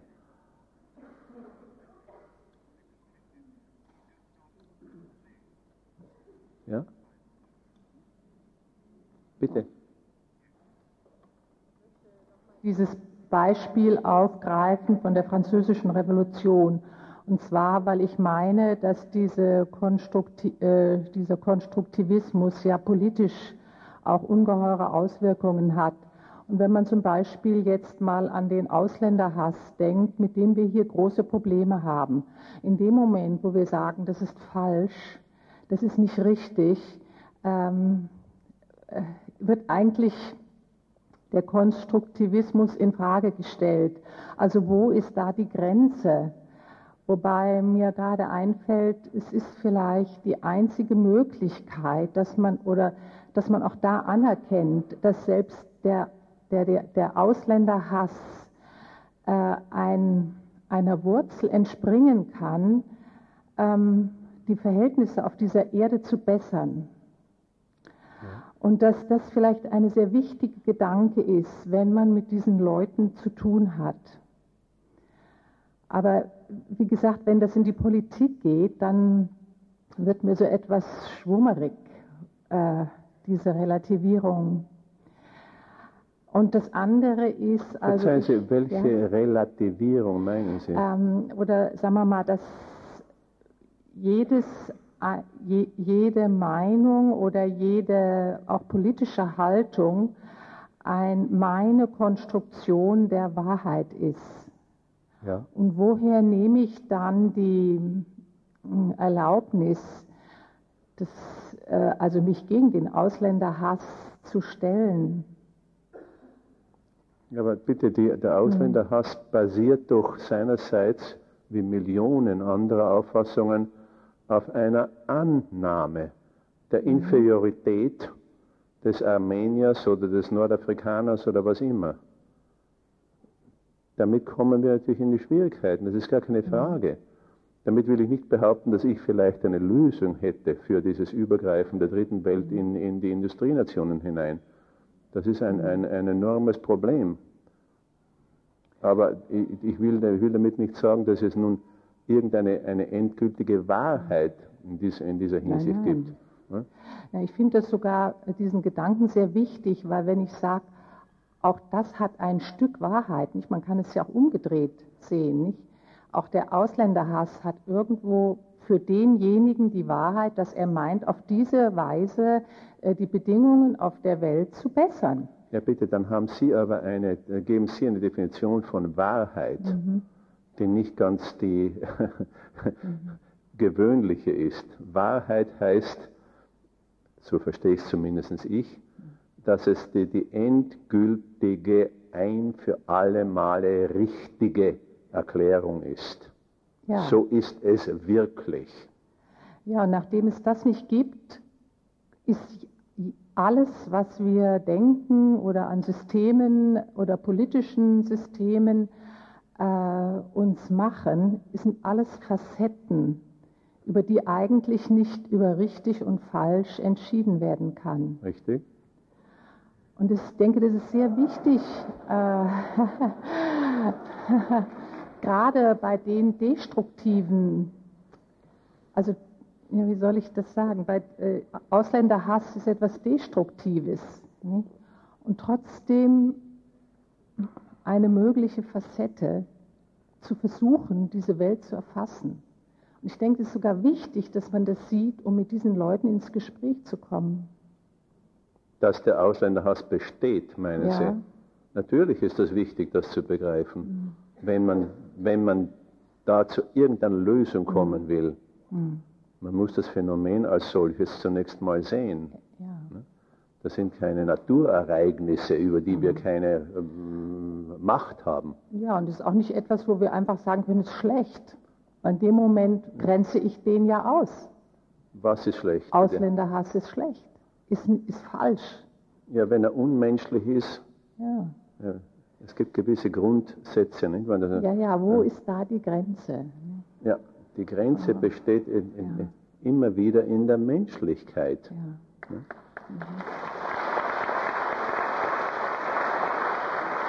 Und, ja. Mhm. können wir. Mhm. Ich, äh, ich, ich, hätte nur noch eine andere Bitte. An sich ist ja das Thema, also wie Sie ähm, mit diesem Konstruktivismus, der Ansatz in der Thera Therapie ist wohl Thema für Samstag. Und doch wird es vielleicht äh, manches ähm, wäre es doch ganz klärend. Also mir wäre es wichtig, wenn Sie mal an einem Beispiel vielleicht zeigen können, wie Sie diesen neuen, äh, wie Sie diesen konstruktivistischen Ansatz in der Therapie, wie Sie damit umgehen, zum Beispiel bei einer Depression. Ja. Ich kann damit, es ist nicht so leicht, sowas in wenigen Worten zusammenzufassen. Es ist gar kein Zweifel, dass der Depressive die Welt in einer bestimmten Weise, seine Wirklichkeit in einer bestimmten Weise sich konstruiert, konstruiert hat, äh, dass er an ihr leidet. Das Leben ist sinnlos. Wozu weiterleben? Hm? Und nun werde ich versuchen, und da müsste ich natürlich von einem ganz bestimmten Falle sprechen können, ich kann da keine allgemeinen ähm, äh, äh, Techniken beschreiben, nun werde ich versuchen, den Betreffenden irgendwie äh, aus dieser Wirklichkeitsauffassung in eine andere hineinzuführen. Was ich da tue im Einzelnen, hängt natürlich vollkommen von diesem ein, diesen, diesen speziellen Falle ab. In der Systemtheorie äh, gibt es ein, der, eines der Grundgesetze der Systemtheorie ist, es, ähm, jedes System ist seine eigene beste Erklärung. Das heißt, wir müssen es aufgeben zu kategorisieren, bestimmte Gruppen zusammenzufassen. Das ist ein Fall B39 und in diesem Falle muss ich das und das tun. Nein, jeder Fall ist seine eigene beste Erklärung. Und daher kann ich nicht aufwarten mit, mit, mit ähm, ganz bestimmten anzuwendenden äh, Techniken. Nun, bevor wir weitergehen mit den, mit den Fragen, würde ich vorschlagen, können wir etwas Zeit lassen für eine Demonstration hier, für eine, eine, ein, ein, ein, ein äh, danke. Also ich würde, ich würde jetzt noch vier Fragen beantworten. Ich glaube, Sie waren einer der Ersten und, und ich würde diese vier Fragen noch beantworten rasch. Und dann möchte ich sehr gerne hier Ihnen vorschlagen, dass wir eine sogenannte Sitzung hier uns äh, konstruieren. Bitte? Ja, ich wollte nur noch mal kurz auf diese Wirklichkeitskonstruktionen eingehen. Und die Frage, die eigentlich jetzt die ganze Zeit im Raum steht, ist doch, wo die Toleranz aufhört gegenüber Wirklichkeitskonstruktionen anderer. Also, wo wir dann doch ja, anfangen, richtig und falsch zu sagen. Und Sie haben vielleicht vorhin auch den Weg schon gesagt, wo Sie gesagt haben, das Leitschaffen der Wirklichkeitskonstruktion, dass mit denen gearbeitet werden muss. Ja. Bezieht sich das jetzt nur auf die Person selber oder bezieht sich das auch auf Gruppen, auf die dann Leid aufgebürdet wird? Ja. Und da bestimmt dann doch die Mehrheit wieder im Endeffekt, in welchem Rahmen diese Konstruktionen sich zu bewegen haben, damit ein Zusammenleben möglich ist. Ja, bitte, ich kann mich natürlich in meiner Arbeit nur auf einzelne Menschen und einzelne Beziehungssysteme äh, konzentrieren. Aber ich ähm, bitte ein wesentlich größerer Denker und tieferer Denker als ich, eben der schon erwähnte ähm, Philosoph Karl Popper, erwähnte, äh, wenn er von der Intoleranz spricht, er sagt ja, wir müssen im Namen der Toleranz für uns das Recht in Anspruch nehmen, intolerant gegen die Intoleranz zu sein. Es ist keine schöne Lösung, aber bitte er weiß keine bessere, geschweige denn ich. Ich weiß nicht, wer jetzt das nächste, Sie sind der Nächste, ja, bitte? Vielleicht, äh, das schließt sich an Ihre vorherigen Äußerungen an. Würden Sie mit einer Patientin oder Patient mit einer Agoraphobie oder Panikstörung Exposition machen? Würde ich was? Mit denen Exposition machen. Exposition. Ja. Also ich auf muss gestehen, dass ich nicht weiß, was Sie damit meinen. mit einer Agoraphobikerin oder Agoraphobiker, der Angst hat, über einen großen Platz zu gehen. Ja. Würden Sie mit der Person auf diesen Platz gehen, um die Angst zu erleben? Eventuell, das hängt davon ab. Sehen Sie, äh, ich erinnere mich an den schon erwähnten Fall von, von, von, von Eriksen. Eriksen bekommt eines Tages einen Anruf von einem jungen Mann, der Angst hat, eine, die, Straße zu überqueren. Und er möchte deswegen mit Hypnotherapie behandelt werden. Und Eriksen hat sich in seiner typischen Weise gut auf diese erste Sitzung vorbereitet, als der junge Mann zu ihm kommt. Eriksen im Rollstuhl, nicht? Sagt zu ihm, hören Sie mal, ich habe hier einen überaus dringenden Brief. Der muss heute noch rausgehen. Ich bitte, tun Sie mir den großen Gefallen, bevor wir mit der Sitzung beginnen.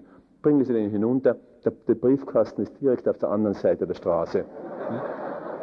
Der junge Mann nimmt den Brief, geht hinüber, wirft ihn ein, kommt zurück und sich da, legt sich dann erst Rechenschaft darüber ab, dass er genau das getan hat, was er behauptet, nicht tun zu können. Ein herrlicher, klassischer Fall einer Wirklichkeitsveränderung. So, bitte sehr. Ja, ich möchte, ich möchte nochmal anknüpfen äh, an die Frage der Kollegin vorhin mit diesem Beispiel, ähm, wo sich ein Jugendlicher bei 90 Stundenkilometer aus dem Auto schmeißt. Ja.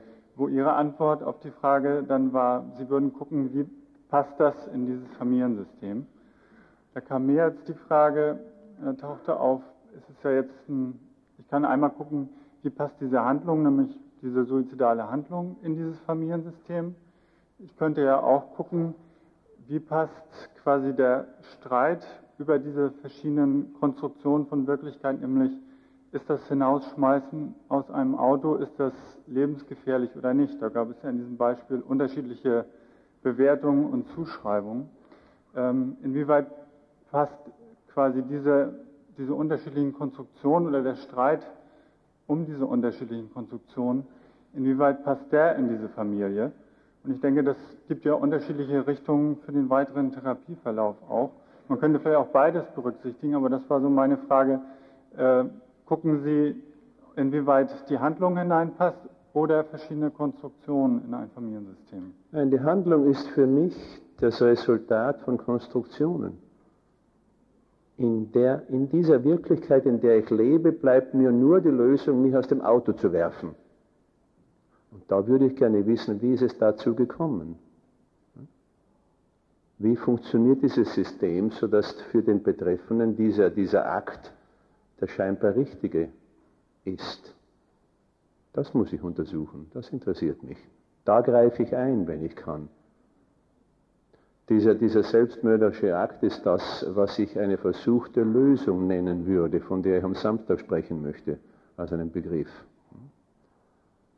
Und gegen die würde ich dann versuchen, äh, ähm, eine, eine andere Wirklichkeitskonstruktion zur Wirkung zu bringen. Noch eine Frage bitte. Ja, ähm, die ist jetzt fast vorweggenommen worden durch den Vorredner. Ich ähm, knüpfe nochmal an, auch an den Fall ähm, des äh, Suizidproblems und dann auch ähm, an die Frage der anderen Kollegin eben nach ähm, den Grenzen des konstruktivistischen Ansatzes.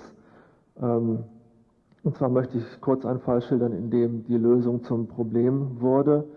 Und ähm, dieser Fall hat mich dann auch darin bestärkt, bestimmte Auffassungen äh, von Wahrheit im Subjekt zu fördern und andere ähm, zu kritisieren. Ich hatte im Studium damals einen Kommiliton, der ein ausgesprochener Watzlawick-Fan war. Und äh, er hatte, ja, da, da gibt es einige davon, äh, wie man sieht. Da gibt es auch, auch andere davon. Mir wurde eben ein Buch zugeschickt, Der Mythos Watzlawick und seine Folgen. Eine Pädagogin weist in diesem Buch nach, dass ich aber auch in jeder Hinsicht Unrecht habe. Denn sie hat natürlich recht. Ja, danke für den Buchtipp. Ähm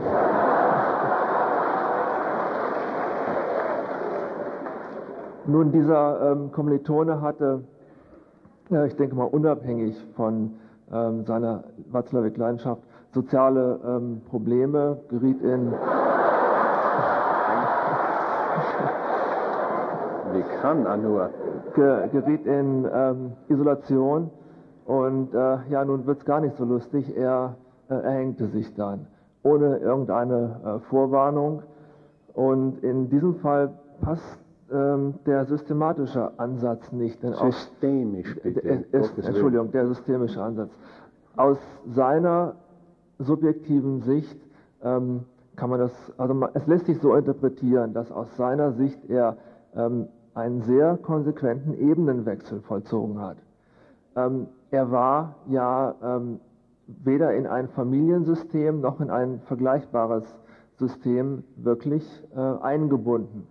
Und es ist auch erst Wochen später bemerkt worden, dass er aus dem Leben geschieden ist, was das auch ähm, bestätigt, dass er wirklich isoliert war. Nur irgendwo fängt das dann an, fatal zu werden, denke ich. Ja. Keine Frage. Also es, es sind ja nicht nur, ähm, es werden ja nicht nur ähm, in, auf einer zweiten Ebene, ähm, jetzt eben im anderen Sinne gebraucht, Patienten ähm, in Kontakt gebracht mit ähm, dem äh, Konstruktivismus, sondern es sind ja auch viele Leute, die ich, wahrscheinlich Hunderttausende von ähm, Lesern, die auch ähm, diese Gedankengänge durchspielen. Und ähm, naja, was könnte man dann noch einbauen in den Konstruktivismus, um solchen Folgen vorzubeugen? Ja, aber bitte, Sie machen da einen Unterschied zwischen der klinischen äh, Situation und einer anderen Lebenssituation. Ja. Ich finde da keinen Unterschied. Menschen entweder führen ein erfolgreiches, befriedigendes Leben oder aber führen ein ähm, deprimiertes, ähm, trauriges, sinnloses Leben aufgrund der Wirklichkeit, die sie sich konstruiert haben. Ähm, der ich mache da keinen Unterschied. Ich denke, der Unterschied besteht darin, dass ähm, ein Patient erstmal kommen muss und ähm, in gewisser Weise um Hilfe bittet.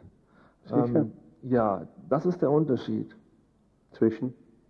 Zwischen diesem, ähm, zwischen der ähm, Therapeut-Patient-Interaktion und einem Fall, wo jemand isoliert ist und überhaupt gar nicht erst zu jemandem hingeht und sagt, wie kann ich die Dinge anders sehen oder wie kannst du mir helfen, damit ich aus dieser Lage herauskomme. Aber ich glaube, wissen Sie, dass im Leben dieses, dieses äh, Menschen zweifellos Beziehungen bestanden, auch wenn es abgebrochene und absichtlich nicht weiterverfolgte Beziehungen sind und dergleichen mehr.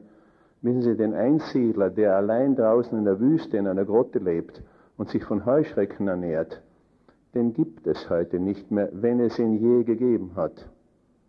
Wir sind immer in einen sozialen Kontext eingebettet, wenn der auch sehr, sehr, sagen wir mal, ähm, ähm, sehr wenig Kontakt bieten mag, weil der betreffende Kontakt vermeidet.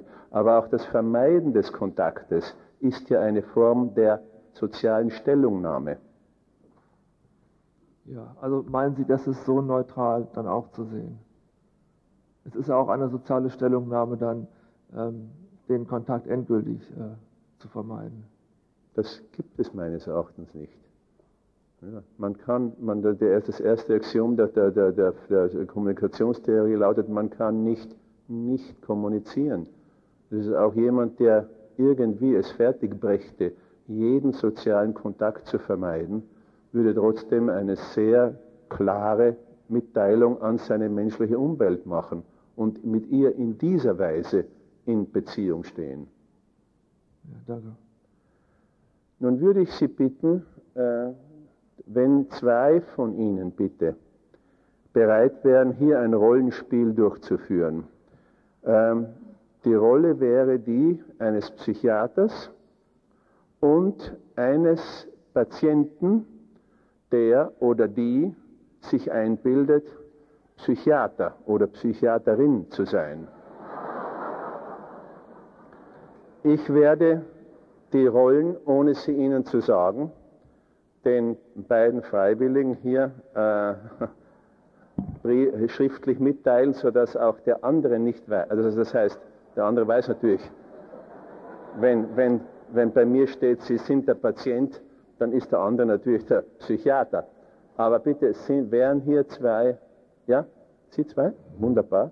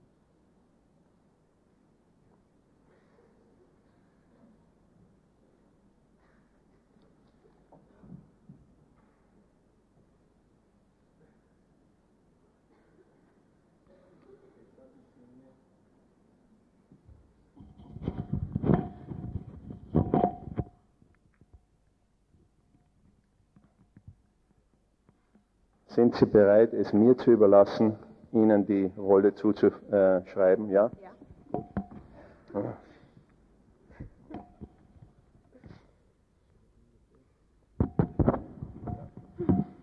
Also. Moment.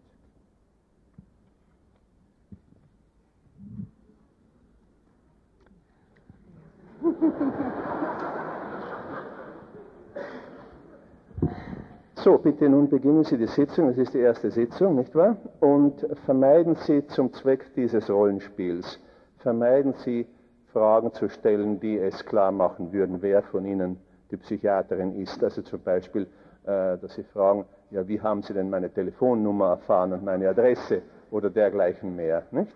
Also versuchen Sie ganz einfach die Sitzung, ja?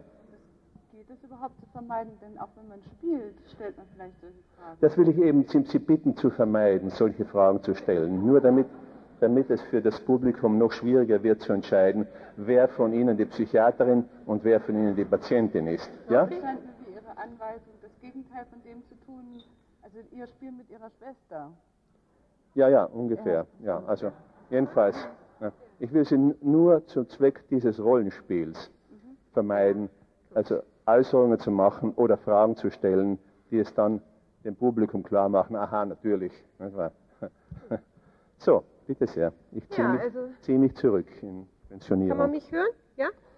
Ich finde es ja spannend, dass wir hier heute jetzt zusammen sitzen.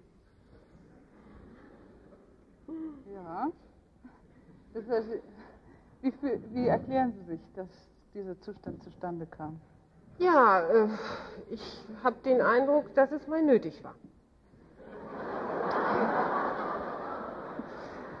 Seit wann haben Sie den Eindruck? Ja, äh, eigentlich erst seit ein paar Minuten. Mir, mir geht es so, dass ich also jetzt gerne wissen möchte, wie es Ihnen so geht. Ich weiß nicht, ob ich darüber Auskunft geben möchte. Oh, äh, was hindert Sie denn daran? Mich hindern vielleicht äh, bestimmte Aufgaben daran, die ich bekommen habe. Aha, was für Aufgaben sind das? Schwer zu definieren.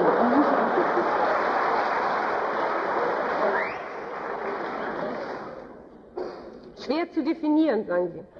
Was macht es so schwer?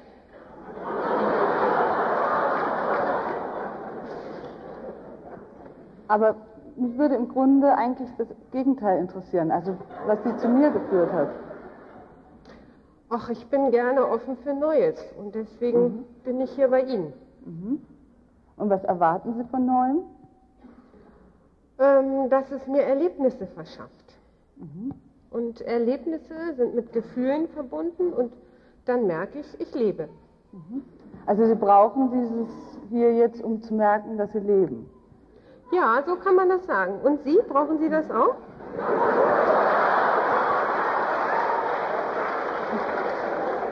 Ich glaube, ich brauche es nicht unbedingt, aber es ist schön, das zu merken. Sie meinen, Sie kämen auch ohne das aus? Ich denke sicherlich schon.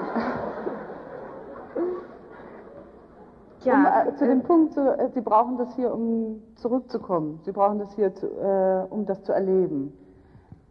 Ja, so ähnlich. Also ähm, mhm. ich erlebe das ganz gerne, sage ich mal. Da verstehe ich aber noch nicht so ganz, wo ist Ihr Leidensdruck? Weswegen? Also ähm, Leidensdruck habe ich im Moment keinen. Dann verstehe ich die Situation hier nicht, in die wir gekommen sind. Tja, äh, ich dachte, Sie wollten das. Also normalerweise will es nicht, im, also normalerweise will es immer der, der zu mir kommt, nicht umgekehrt. Also ich wünsche mir die Situation mit Ihnen hier nicht unbedingt. Ja? Also, also, also haben Sie einen Leidensdruck. Wenn Sie unnötigerweise kommen, ja.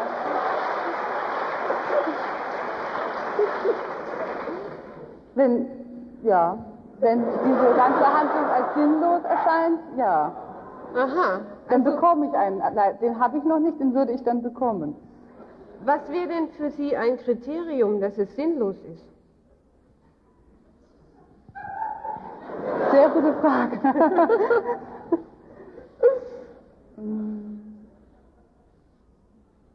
Vielleicht können Sie mir da weiterhelfen.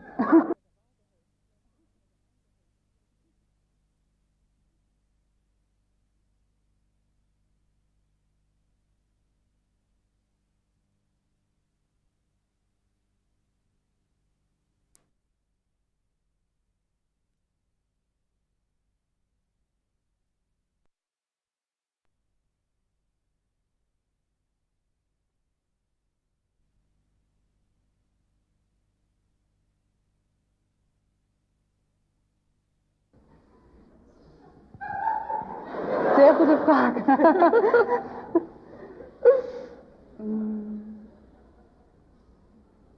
Vielleicht können Sie mir da weiterhelfen. Also äh, mein Sinn dieser Sache ist, dass ich Spaß habe. Mhm. Und ich empfinde es als spielerisch und als sehr lebendig. Und mhm. das ist mir schon die Sache wert. Also egal, was hierbei rauskommt, das mhm. ist in Ordnung. Und dafür den Spaß wären Sie auch bereit, halt Geld zu bezahlen, oder? Ähm, also äh, in gewisser Weise wäre ich auch bereit dafür, Geld zu bezahlen, aber das ist nicht meine Situation. Jetzt hier im Augenblick noch nicht. Nein. Aber wenn nicht. weitere Gespräche folgen würden, könnte es ja dazu kommen, dass der Spaß äh, Geld kostet. Nee. Nein, weil es nicht zu diesen Situationen weiterhin kommen würde, zu weiteren Gesprächen. Weil sie eigentlich nur ein Gespräch aufsuchen. Nein, so kann ich das nicht sagen. Auch wenn es mehrere Gespräche geben würde, müsste ich dafür nichts bezahlen. Dann glaube ich nicht, dass es mehrere Gespräche geben würde. äh, Sie sind nicht bereit, mir Geld zu geben. Soweit denke ich bin ich noch nicht. Sonst müsste ich vielleicht einen Kollegen aufsuchen. Aha, Sie müssten einen Kollegen aufsuchen. Wenn es soweit gäbe, vielleicht, ja. Aha. Gut, also ich denke, wir suchen nochmal ein neues Thema. Ähm, ich würde gerne ein bisschen was aus Ihrem Leben erfahren. Das ist Ihr Problem. Das ist nicht mein Problem, das ist meine Neugier. Und Sie möchten mir nichts sagen? Habe ich nicht vor. Ja, gut. Sie sind weiter am Ball. ähm, möchten Sie ein bisschen was von meinem Leben hören? Gerne. ich merke, Sie sind sehr interessiert an mir, aber wollen von sich nichts sagen. Genau so ist es. Sie stellen richtig fest. Mhm. Ja, ähm, also. Ach, jetzt merke ich, ich mag Ihnen auch gar nichts von mir erzählen.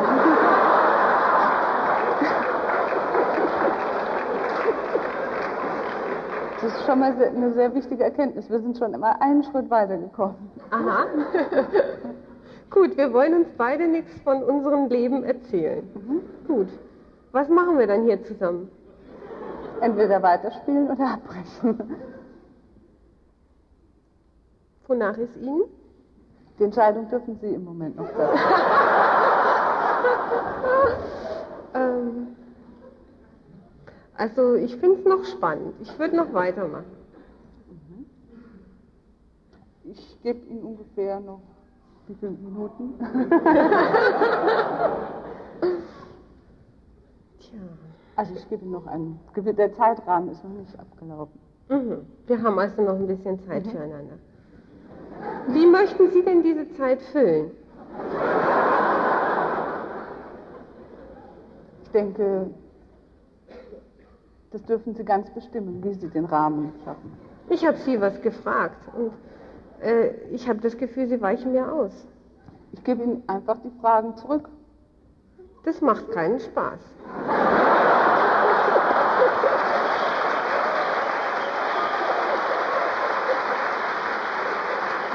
Dann, da Sie ja hier sind, um Ihren Spaß zu haben, bitte, dann müssen Sie es auch so gestalten, dass Sie Ihren Spaß dabei haben. Ja, deswegen habe ich das ja gesagt. Jetzt macht es wieder Spaß. Jetzt macht mhm. ähm. Wenn Sie mir auch nur darüber Mitteilung geben wollen, ob es Ihnen noch Spaß macht oder nicht.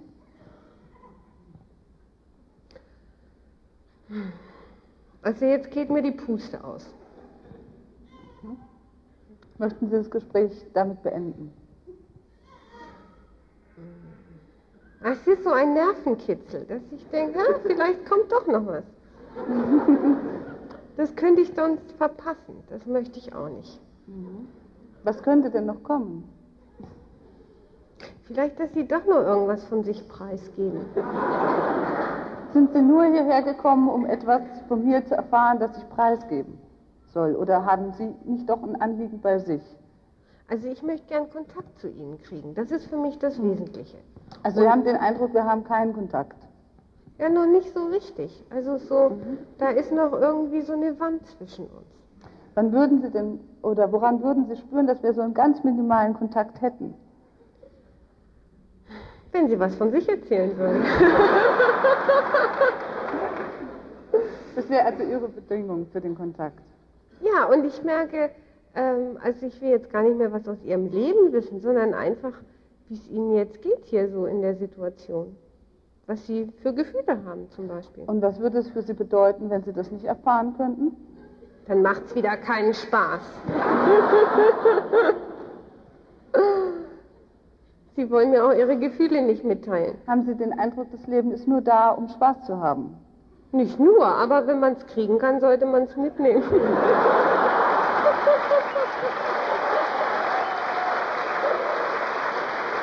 Ja, eigentlich eine sehr gesunde Auffassung. Wie bitte? Eigentlich eine sehr gesunde Auffassung. Ja, finde ich auch. also. Ja. Haben Sie die auch, diese Auffassung? Wenn ich diese nicht teilen würde, wenn Sie diese Auffassung, ich, äh, diese Auffassung haben, dann sehe ich eigentlich auch keinen Grund für weitere Gespräche zwischen uns. Ich habe Sie gefragt, ob Sie auch diese Auffassung haben. Und dann da, haben Sie. Ich habe, da ja? ich diese gleiche Auffassung habe, ja, sehe ich ja, eigentlich keinen, von mir aus keinen weiteren Grund für diese, für weitere Gespräche. Aber Ja, ja. ich Gut. warte immer noch auf Ihr Anliegen. Also jetzt habe ich Kontakt zu Ihnen gekriegt. Jetzt Ah. merke ich, wir haben was Gemeinsames. das finde ich schön. Vielen Dank. Ich denke, jetzt möchte ich Schluss machen.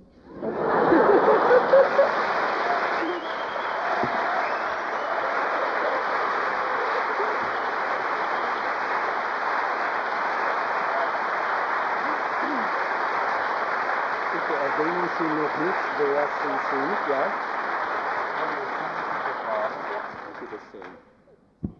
So, nun würde ich bitte ähm, Fragen oder Bemerkungen äh, einladen, äh, was Sie, äh, wer Sie glauben, dass äh, die Psychiaterin ist und wer Sie für die Patientin, wen Sie für die Patientin halten. Und das auch dementsprechend begründen, bitte.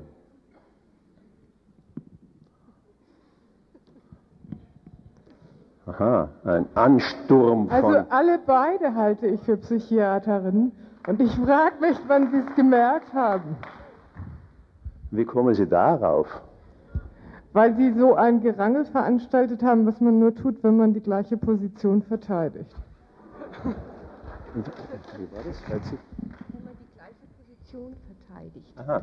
Ja, aber Sie dürfen nicht vergessen, bitte, es handelt sich um eine Psychiaterin und um eine Patientin, die glaubt, Psychiaterin zu sein. Ach so, ja, dann, dann ist es klar. Also dann würde ich sagen, die, der rote Rock und äh, der schwarze T-Shirt. War was? War was? War die echte Psychiaterin und die andere war die, die die Position verteidigt. Das ist die Patientin? Ja. Aha. Gut. Äh, andere, bitte sehr. Also ich glaube, dass die Psychiaterin die Frau mit der weißen Hose ist. Aha. Und die andere, äh, die, die glaubt, dass sie Psychiaterin ist. Und also wie- auf der Rolle der, des, äh, des, äh, Sie sind zu mir gekommen, sehr behaarte. Also nur aufgrund dessen würden Sie annehmen. Ja, und auch überhaupt so die, die Haltung, so, so, dass sie so da drin geblieben ist. Ha. So, von, nichts, äh, von sich nichts preisgeben. Ähm, ja, auch, auch das zum Beispiel.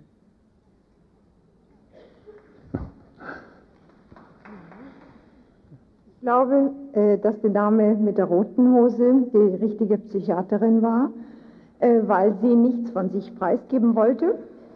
Und äh, die Dame mit der weißen Hose, dass sie die Patientin war, weil sie war wesentlich lebhafter und lustiger.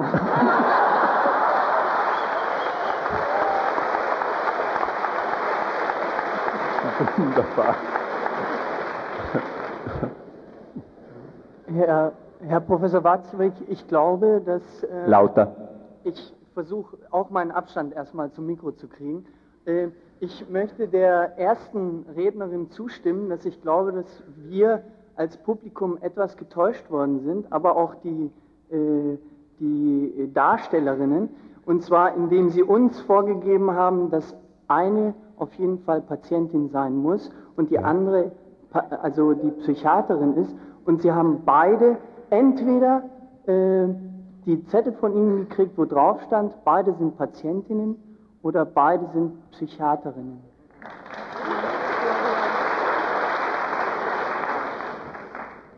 Wird diese Meinung noch von anderen vertreten?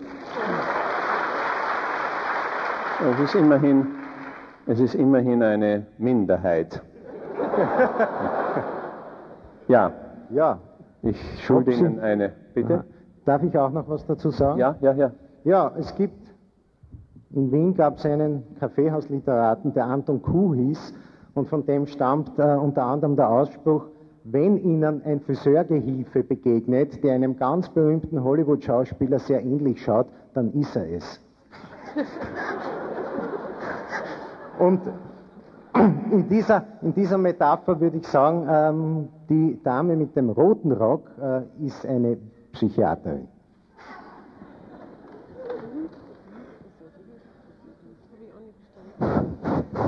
Mikrofon 6. Ja. Ich finde, irgendwie ist es doch egal, wer.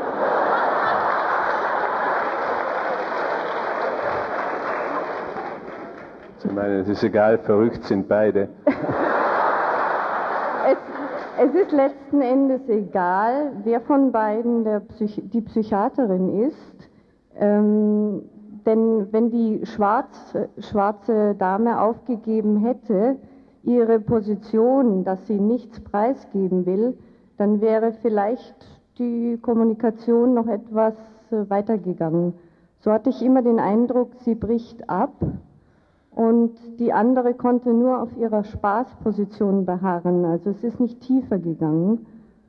Also es sah aus, auch für mich, als wären beide instruiert worden, die Psychiater zu sein. Ha? Auf jeden Fall ist es irgendwie egal. Ich finde, die Dame in Schwarz hätte ihre Position ein bisschen äh, aufweichen können, ganz egal, was sie war. Eine aufgeweichte Psychotikerin. ja. Bitte. Ich wollte, ich wollte, dazu kurz sagen, ich denke, dass es, ich denke, dass es keinen Unterschied macht für uns als Publikum, denn wir haben Lauter. zwar, dass es für uns als Publikum keinen Unterschied macht, wer die Psychiaterin war und wer die Patientin war. Denn wir haben hier zwei Personen. Die eine Person spielt eine Psychiaterin und die andere Person spielt eine Person, die eine Psychiaterin spielt. Ja. Und ich denke, für uns von außen gesehen ist es überhaupt nicht zu unterscheiden. Und deshalb finde ich es auch merkwürdig, wenn manche Leute sich jetzt auf solche Gedanken zurückziehen, zu sagen, äh, eigentlich haben die beide die gleiche Instruktion gekriegt. Denn selbst wenn sie unterschiedliche Instruktionen bekommen haben, machen sie das Gleiche. Und insofern ist es für uns überhaupt nicht zu unterscheiden.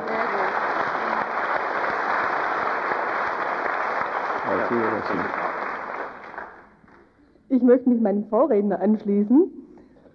Für mich ist es auch relativ belanglos, wer wer war im Spiel. Ich habe von Ihnen beiden so viel gelernt über meine eigene Rolle und das auf eine so humorvolle und herzerfrischende Art und Weise, das ist für mich eigentlich diese Frage, wer welchen Zettel hatte, völlig belanglos ist. Ich möchte mich einfach bei Ihnen dreien bedanken für den Spiegel, den Sie mir vorgehalten haben und dass Sie mir das ermöglicht haben, mit so viel Lachen so viel zu lernen. Das war wunderschön. Fazit. Fazit, Verrücktheit ist amüsant.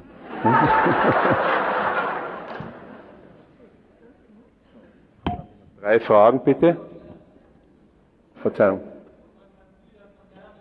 Man kann viel davon lernen, ja.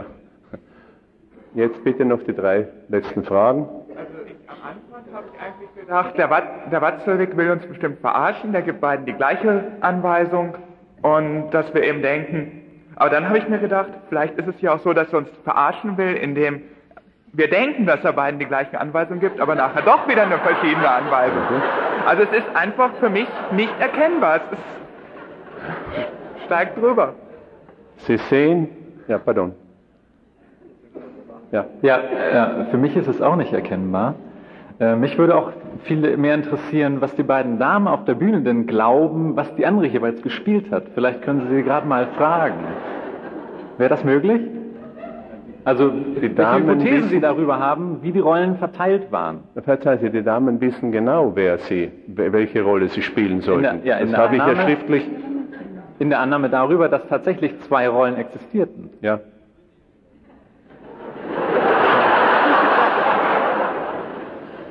Also ich fand es einfach ungeheuer spannend zu sehen, dass die beiden lange Zeit nach einer Lösung ihres Problems suchten. Insofern, als sie äh, gemeinsam versuchten, vom anderen etwas zu kriegen. Und das haben sie über lange Zeit verfolgt. Und irgendwann haben sie sich nämlich auf was Drittes geeinigt, also auf eine Metaebene, dass es eigentlich nur darum gehen kann, Spaß zu haben. Und das fand ich unheimlich spannend, wie sie versucht haben und versucht haben und versucht haben und schließlich das dann gefunden haben als etwas Gemeinsames, wo dann auch ja, Kontakt entstanden ist und Kommunikation. Richtig.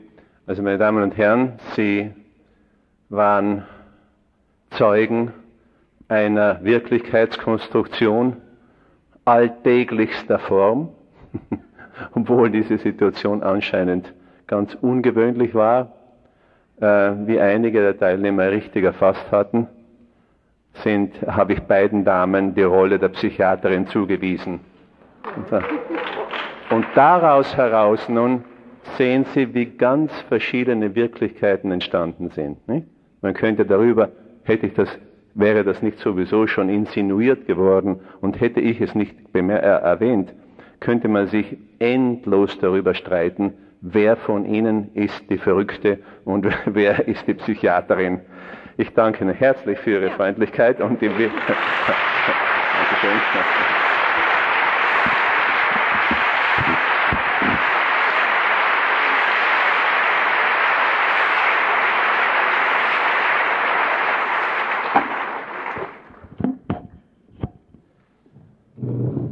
So, und jetzt, wenn noch Kommentare sind, verwenden wir die letzten Minuten dafür.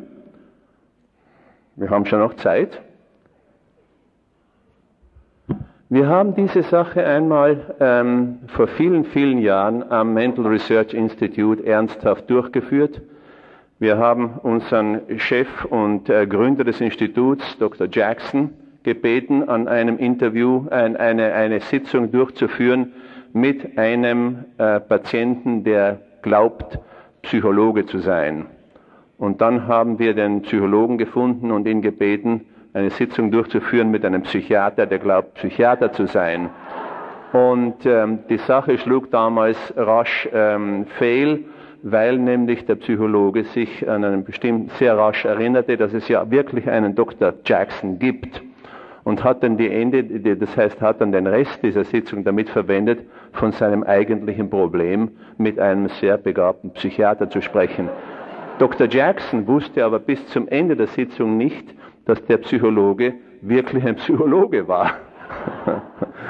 also, Sie sehen, auf diese Weise werden in einem, hier absichtlich werden Wirklichkeiten konstruiert. Aber vergessen Sie bitte nicht, dass das im Grunde genommen ja auch die Basis der Hypnose ist. In der Hypnose bringen wir es fertig, Leute davon zu überzeugen, dass etwas der Fall ist, was nicht der Fall ist. Wenn ich zum Beispiel eine Trance induziere und dem Betreffenden suggeriere, dass seine linke Hand leichter und leichter wird und die Hand geht dann auch tatsächlich hinauf dann die, ist die Hand ja nicht leichter als Luft geworden, sondern wir haben es fertiggebracht, eine Wirklichkeit zu schaffen, in der diese spontane Handbewegung sehr zum Erstaunen des Betreffenden tatsächlich eintritt. Auf diese selbe Weise, und darüber möchte ich dann am Samstag ausführlicher sprechen, versuchen wir eben Wirklichkeiten zu schaffen, Wirklichkeiten immer mit im Anführungszeichen zu schaffen, indem wir ganz bestimmte Verhaltensweisen vorschlagen oder indem wir ganz bestimmte Deutungen der Wirklichkeit vornehmen, die für den Betreffenden akzeptabler sind als die Deutungen der Wirklichkeit, die er bisher selbst vorgenommen hat. Bitte, wenn Sie dazu Bemerkungen und Fragen haben, verwenden wir jetzt die letzten Minuten noch dafür.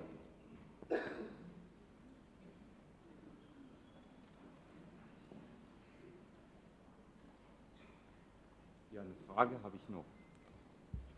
Hallo? Ja, gut. Also ich finde es als Thema sehr spannend und auch sehr bereichernd. Eine Schwierigkeit, die ich öfter habe in meinem normalen Berufsalltag, ist diejenige, dass ich ja so als Privatmensch, als Person an eine Wirklichkeit, ja, ich denke zumindest glauben muss. Also ich versuche ja meinem Sinn bestimmten, also meinem Leben bestimmten Sinn zu geben. Ja. Und in dem Maße lege ich mich ja doch auf einen gewissen Rahmen fest. Da kann ich zwar ein Stück flexibel sein, aber ich brauche zumindest für mich ähm, Kontinuitätspunkte. Und ich denke, das Hauptproblem ist immer, ähm, diesen Rollentausch vorzunehmen.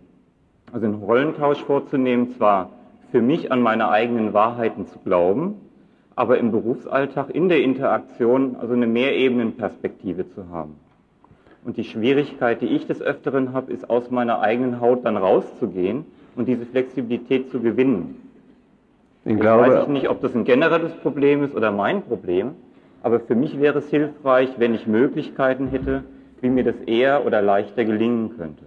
Aber Sie, Sie können doch trotz, obwohl Sie Ihre eigenen Ansichten über die Wirklichkeit haben, können Sie doch sehr wohl ein Beobachter dessen sein, was für, die ander, für den anderen eine Wirklichkeit darstellt.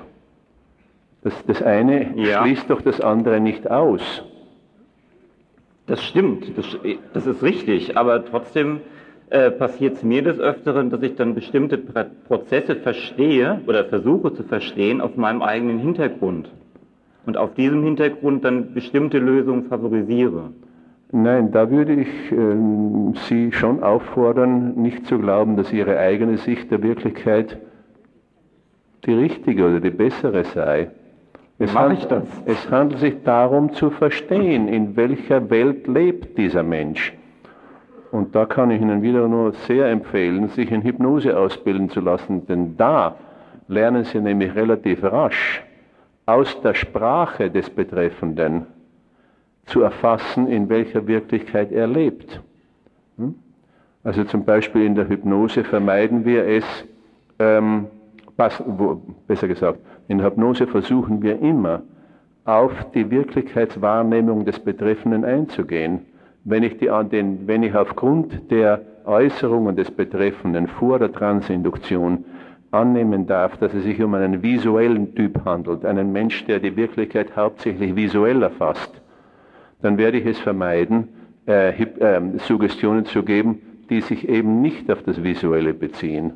Und umgekehrt, wenn jemand sagt, das gibt mir das, da, da kommt mir das Frösteln und das gibt mir Gänsehaut und uh, das steckt mir im Hals und dergleichen mehr, dann weiß ich, ich habe es mit einem, wie ich das nenne, propriozeptiven Typ zu tun. Bandler und Grinder nennen das anders. Wie, wie, wie nennen das? Ähm, bitte?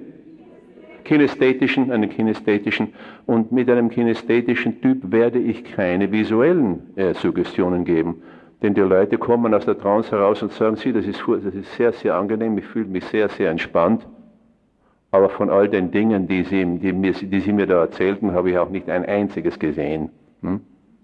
Also das, das ist noch relativ einfach. Schwieriger wird es eher bei Natürlich. so versteckten Glaubensannahmen oder ja. Glaubenssystemen, in denen ich dann selber drin hänge, ohne es genau zu merken in dem Moment. Das ist richtig, aber was Sie merken können, das sind die Äußerungen Ihres Gegenübers.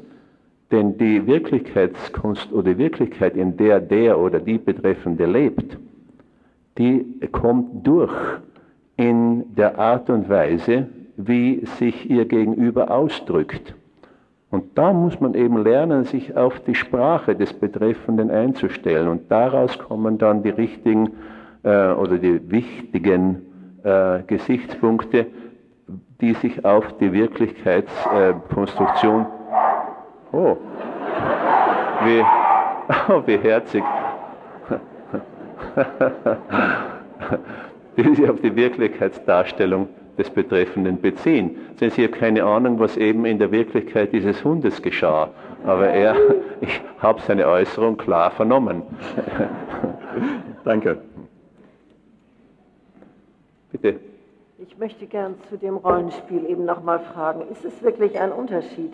äh, ob jemand weiß, er ist Psychiater äh, oder sich nur so fühlt. Mussten Sie, um das Spiel äh, durchzuführen, wirklich beide anweisen, zu wissen, ich bin Psychiater, wenn die Voraussetzung doch ist, dass das, was ich glaube, mich erfüllt und ich mich entsprechend verhalte, dann blieb ja gar nichts anderes übrig, als dem Psychiater oder die Psychiaterin eben darzustellen und dem jeweils anderen äh, hätte es möglich sein müssen, darauf einzugehen.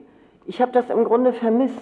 Und, ähm Na, aber bitte, da besteht doch ein wesentlicher Unterschied darin, ähm, ob ich ein Rollenspiel einführe, in dem, ohne es zu wissen, beide Teilnehmerinnen die den Psychiater spielen sollen, oder ob ich eine äh, ob es sich um eine Situation, eine, eine wirkliche Situation handelt, wo der Psychiater es mit einem ähm, Komponisten zu tun hat, dessen Uraufführung gestern Abend ausgepfiffen wurde. Das sind doch vollkommen verschiedene äh, Situationen zum Beispiel. In dem einen, in dem zweiten Falle wird der Psychiater versuchen, diesem Menschen zu helfen. In dem ersten Falle versuchen die beiden sich selbst zu helfen und jeder Versuch zu helfen ist weiterer Beweis für die Verrücktheit des anderen. Darauf kommt es an. Aber die Situation, dass jemand, der glaubt, er sei Psychiater, zum Psychiater kommt, dass also so ein Gespräch überhaupt zustande kommt, ist doch praktisch nicht denkbar, oder? Durchaus. Meine Güte, wie, wie, wie oft finden Sie diese, diese Situation in der geschlossenen Anstalten, wo Leute äh, solche äh, Ideen haben, also, also Wahnideen haben, irgendjemand Bestimmter zu sein. Das schließt auch die Rolle Jesus Christus nicht aus oder den lieben Gott, das ist, ich bin der liebe Gott. Das ist gerade die, was man von außen her gesehen die Verrücktheit nennen kann. Ja, ich hatte jetzt zwei Bemerkungen zu machen. Also die erste Frage, also wenn ich Sie richtig verstanden habe, haben Sie gesagt, Freud arbeitet mit Einsicht und ich versuche die Ansicht äh, zu erreichen. Also ich denke, äh, für Freud kommt es auch auf Ansicht an, nur äh, er will auf dem Wege der Einsicht zu Ansicht kommen. Bitte, ich muss gestehen, dass ich Ihre Bedeutung von Ansicht in diesem Zusammenhang äh, nicht realisieren kann. Also das ist, das ist, das ist ein Terminus, der meines Wissens von Freud zum Beispiel nicht verwendet wurde. Nein, nein, nein, nein, das ist nicht von Freud verwendet worden, sondern das ist ein Terminus, äh, also das habe ich jetzt erfunden Aha. als das, was Sie Konstruktion nennen. Also ich habe Sie so verstanden, dass Sie die Ansicht des Patienten ändern wollen, damit er dann Änderungen für sich zustande bringt. Ich, ich, wende mich nur gegen das Wort Ansicht, denn das, an, das Wort Ansicht beinhaltet bereits den Sinn, dass das nur eine Sicht sei, mhm. während, der, während wir unsere eigenen Konstruktionen für die absolute Wahrheit halten. Also nicht nur eine Möglichkeit. Also ich verstehe das als eine Möglichkeit. Also der Punkt, worauf es mir ankommt. Also die Methode von Freud ist, durch Einsicht, also Änderungen herbeizuführen. Sie sagen dagegen, also die Katze ist bei mir noch im Sack und ich werde das am Samstag dann aus dem Sack lassen. Was ist für mich dann also ich hätte mir gewünscht, dass wir dann heute etwas erfahren hätten. Aber ich habe auch eine zweite Bemerkung, wenn ich Sie richtig verstanden habe. Haben Sie die Anpassung an Wirklichkeit mit Normalität in Zusammenhang gebracht? Ich nicht. Das ist die derzeitige Definition ja. von geistiger Normalität. Aber das wird dann gefährlich, wenn die Wirklichkeit gefährlich wird. Zum Beispiel in dem Dritten Reich. In was? In dem Dritten Reich. Ja. Also wenn da dann die Wirklichkeit gefährlich ist, dann ist die Anpassung an diese Wirklichkeit auch gefährlich. Keine Frage, ja.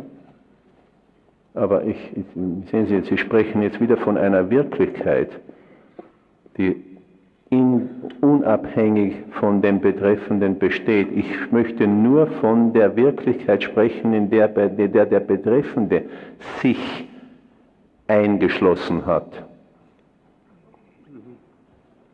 Bitte sehr.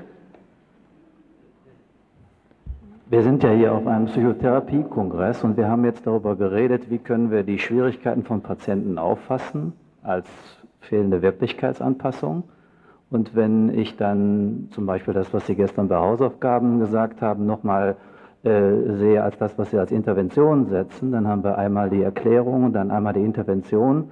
Und dazwischen fehlt für mich ein wesentliches Bestimmungsstück, nämlich das zur Psychotherapie hört, äh, gehört und auch für uns ganz wichtig ist, für die Praxis, nämlich wie motivieren wir die Klienten dazu, neue Wirklichkeitsanpassungen anzunehmen. Gestern hat der Herr Minuchin äh, gesagt, äh, glaube ich, auf, auf Sie. Also wenn ich meinen Klienten ihre Intervention vorschlagen würde, die würden laufen gehen.